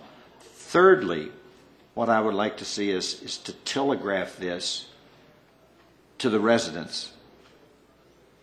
I mean, inundate them because this has so much information in it and provides our residents uh, answers to a lot of questions they have about what's going on at City Hall. What are you guys doing over there? You know? This tells them what we're doing over there. And it tells them not only what we're doing, but how we're doing it and when we're going to accomplish it. So you got to get it out there, and it's not through an e-blast that that Denny Booth will never read, as he said earlier today. You know, it, it it's got to be uh, in in a in a form, whether it's a special edition of the newsletter or something, but you you've got to get the information to every household in this city because this is extremely valuable, and it's a credit to you and what you've done and the work you've done since you've been here. So I applaud you tremendously. I think it's a great thing. Great. Anyone? I would, I would just second that. I think this is a phenomenal presentation with a lot of meat in it and, uh, and lots to do, but I just think you did a fabulous job with this. Great, great job. Thank you. Yeah. Yeah, great job. And, and, and following up on uh, Mr. Hanson, uh, if you did pages seven, eight, and nine in the newsletter, because that, uh, that kind of um, summarizes what the task is and when it needs to be done, and these are goals, these are our projects and our goals that we hope to complete within the year, and it really shows, it has everything down there, and shows what, uh, when uh, the target date for completion is, but it does show the kind of work that goes on behind the scenes that most of our residents have no idea, uh, the in-depth uh, analysis, and then the rest of it, of course, you- has got to be on the, uh, on our website, where they can, they can go to that. Yeah. Make a motion to approve. Ted, you- Yeah, Well, Ted, you want I'd- to? I'd- Waiting for Stan. I'll just simply echo the kudos that that were offered. I, having been involved, and Mr. McKinney and I have had several discussions about this, it with strategic planning and and setting goals and objectives and so forth in the past throughout my career. Excuse me, great job, and uh, I look forward to this council working with you to accomplish these and going forward, all the other goals that we set. Uh, The residents, I think, are going to be much more uh, impressed and and far better served with this program. Thank you. Yes. So I would move that the city adopt the city goals for fiscal year 2013-14. Second. All in favor, signify by saying aye. Aye. Opposed, motion carries unanimously. Number eight, successor agency business. Uh, A, Miles Crossing retail assignment of promissory notes. Adopt resolution assigning promissory notes and deeds of trust to Housing Authority for Miles Crossing Retail LLC. City Attorney, Mr. Deitsch. Thank you, uh, Mayor and council members, Chair, and uh, members of the Successor Agency Board. Uh, This is a matter which the Housing Authority considered earlier this afternoon as well. Uh, Let me start with the recommendation, and then I'll explain why. It's recommended, uh, I recommend that the Successor Agency Board adopt Resolution Bill SA number 2013-08, assigning certain promissory notes and deeds of trust to the Indian Wells Housing Authority concerning the Miles Crossing Retail LLC project, and that the board further authorize and direct the executive director of the successor agency to take such further actions and to execute and cause to be recorded any and all documents deemed to be reasonable and necessary to accomplish such assignment. By way of background, the former Indian Wells Redevelopment Agency entered into a certain disposition and development agreement, I'll call it a DDA, with Jurison Investments LLC uh, way back in May of 2004. The DDA was amended seven times, uh, and it's the Sixth Amendment that I'll focus on here. Pursuant to the Sixth Amendment, the agency conveyed certain property located on the northeast corner of Highway 111 and Miles Avenue to an affiliated entity designated by Gerson to take title. That was Miles Crossing Retail LLC. In return for the sale, the agency accepted two promissory notes, one in the amount of $2,024,233, the other in the amount of $2,292,406. Those are the principal amounts. Interest has accrued, and the notes were due and payable on August 25 of this year. The notes were not paid. The amounts remain due and payable. They're overdue. And because of that, the successor agency has commenced foreclosures, foreclosure actions regarding both promissory notes, which were both secured by deeds of trust. The promissory notes were made payable to the former redevelopment agency. The former redevelopment agency is the beneficiary under the deeds of trust. The property involved here was originally paid for and acquired with use of former redevelopment agency low and moderate income housing funds. As such, uh, at the time of the unwinding of redevelopment under state statutes, the successor agency, with the approval of its oversight board under those state statutes, uh, conveyed all assets of the former redevelopment agency and responsibilities pertaining to affordable housing to the newly established Indian Wells Housing Authority. Because of all of that, it's reasonable and appropriate now for the successor agency, on behalf of the former redevelopment agency, to assign those notes and its beneficial interests under the two deeds of trust to the housing authority, consistent with everything I've just described. And that's what this resolution would do. Uh, I'm available to answer any questions you might have. Does anyone have any questions? We, again, we dealt with this earlier with the housing authority, so we've all listened to it. Mayor, we, we did, but I, I think uh, because it has been such a, a, a controversial issue uh, in our city, I think it's important to just re-emphasize, if you will, that, that this is the Fogelson property. Uh, you referred to it as Miles Lodge LLC, uh, but that's the entity in which Fogelson owns. And uh, it's located east of Miles, uh, north of Highway 111. And for all of those people who are, have asked the question, uh, have you began foreclosure? And the answer to that is yes, we filed a default notice, and if he does not redeem the property within 121 days from the date of the default notice of default, then the housing authority will take back the property. Uh, and so uh, everything, and we've complied with all the agreements that the city had entered into with Mr. Fogelson and Miles Lodge LLC. That's correct. Oh, okay. I think that was important. Thank you And for with that, that uh, information. Uh, Mr. Laney Okay. has a comment. Uh, Steve, does uh, Jerson Investment during this time frame have the right to transfer that property to anybody? Can they You mean- sell? Do you mean the time frame from today forward? Yes. Well, there still is a disposition and development agreement in place, notwithstanding the uh, agency's, successor agency's position that there is a default. It hasn't been terminated. As a result, the answer to your question is found in the original DDA, which says any assignment of more than 50% ownership or management interest must be approved, consented to by the in this case successor agency, to the former redevelopment agency. Thank you. All right, no further discussion. May- Approval of staff recommendation. Is there a second? Second. All in favor? Aye. Opposed? Motion carries unanimously. City managers' reports, comments, matters from staff. Mayor and council, let me tell you about two items. Uh, First, I'm going to start with the Indian Wells uh, Golf Resort resident golf rates.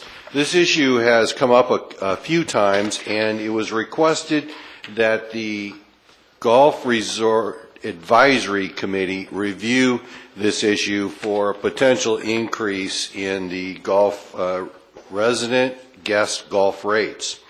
Uh, I have reviewed the variety of documents that uh, are the underlings, if you will, or that, that establish how golf uh, rates are established at the resort. And the resident guest golf rate being one of the newer of the kinds of different rates that are established there doesn't fall in too many of the categories. I did review the management agreement with Troon, uh, which which says that the general manager would set rates that any rates consistent with the easement must be approved by the city manager, and those would be rates that have to deal with hotel guests. Um, the easement agreement itself is the one that deals with reduced rate for to- hotel guests. And of course, there is um, a subsequent document to that lease agreement that sets a series of rates, five different rates, I think, including the $35 resident guest rate. But it does not specifically say in there, I mean, sorry, the resident rate of $35. It does not say anything specifically in there about a resident guest rate. Uh, It does provide, that document also provides that the uh, general manager of the golf resort would be the person that establishes any reduced rates. And the resident guest golf rate would be a reduced rate at the, um, the golf resort.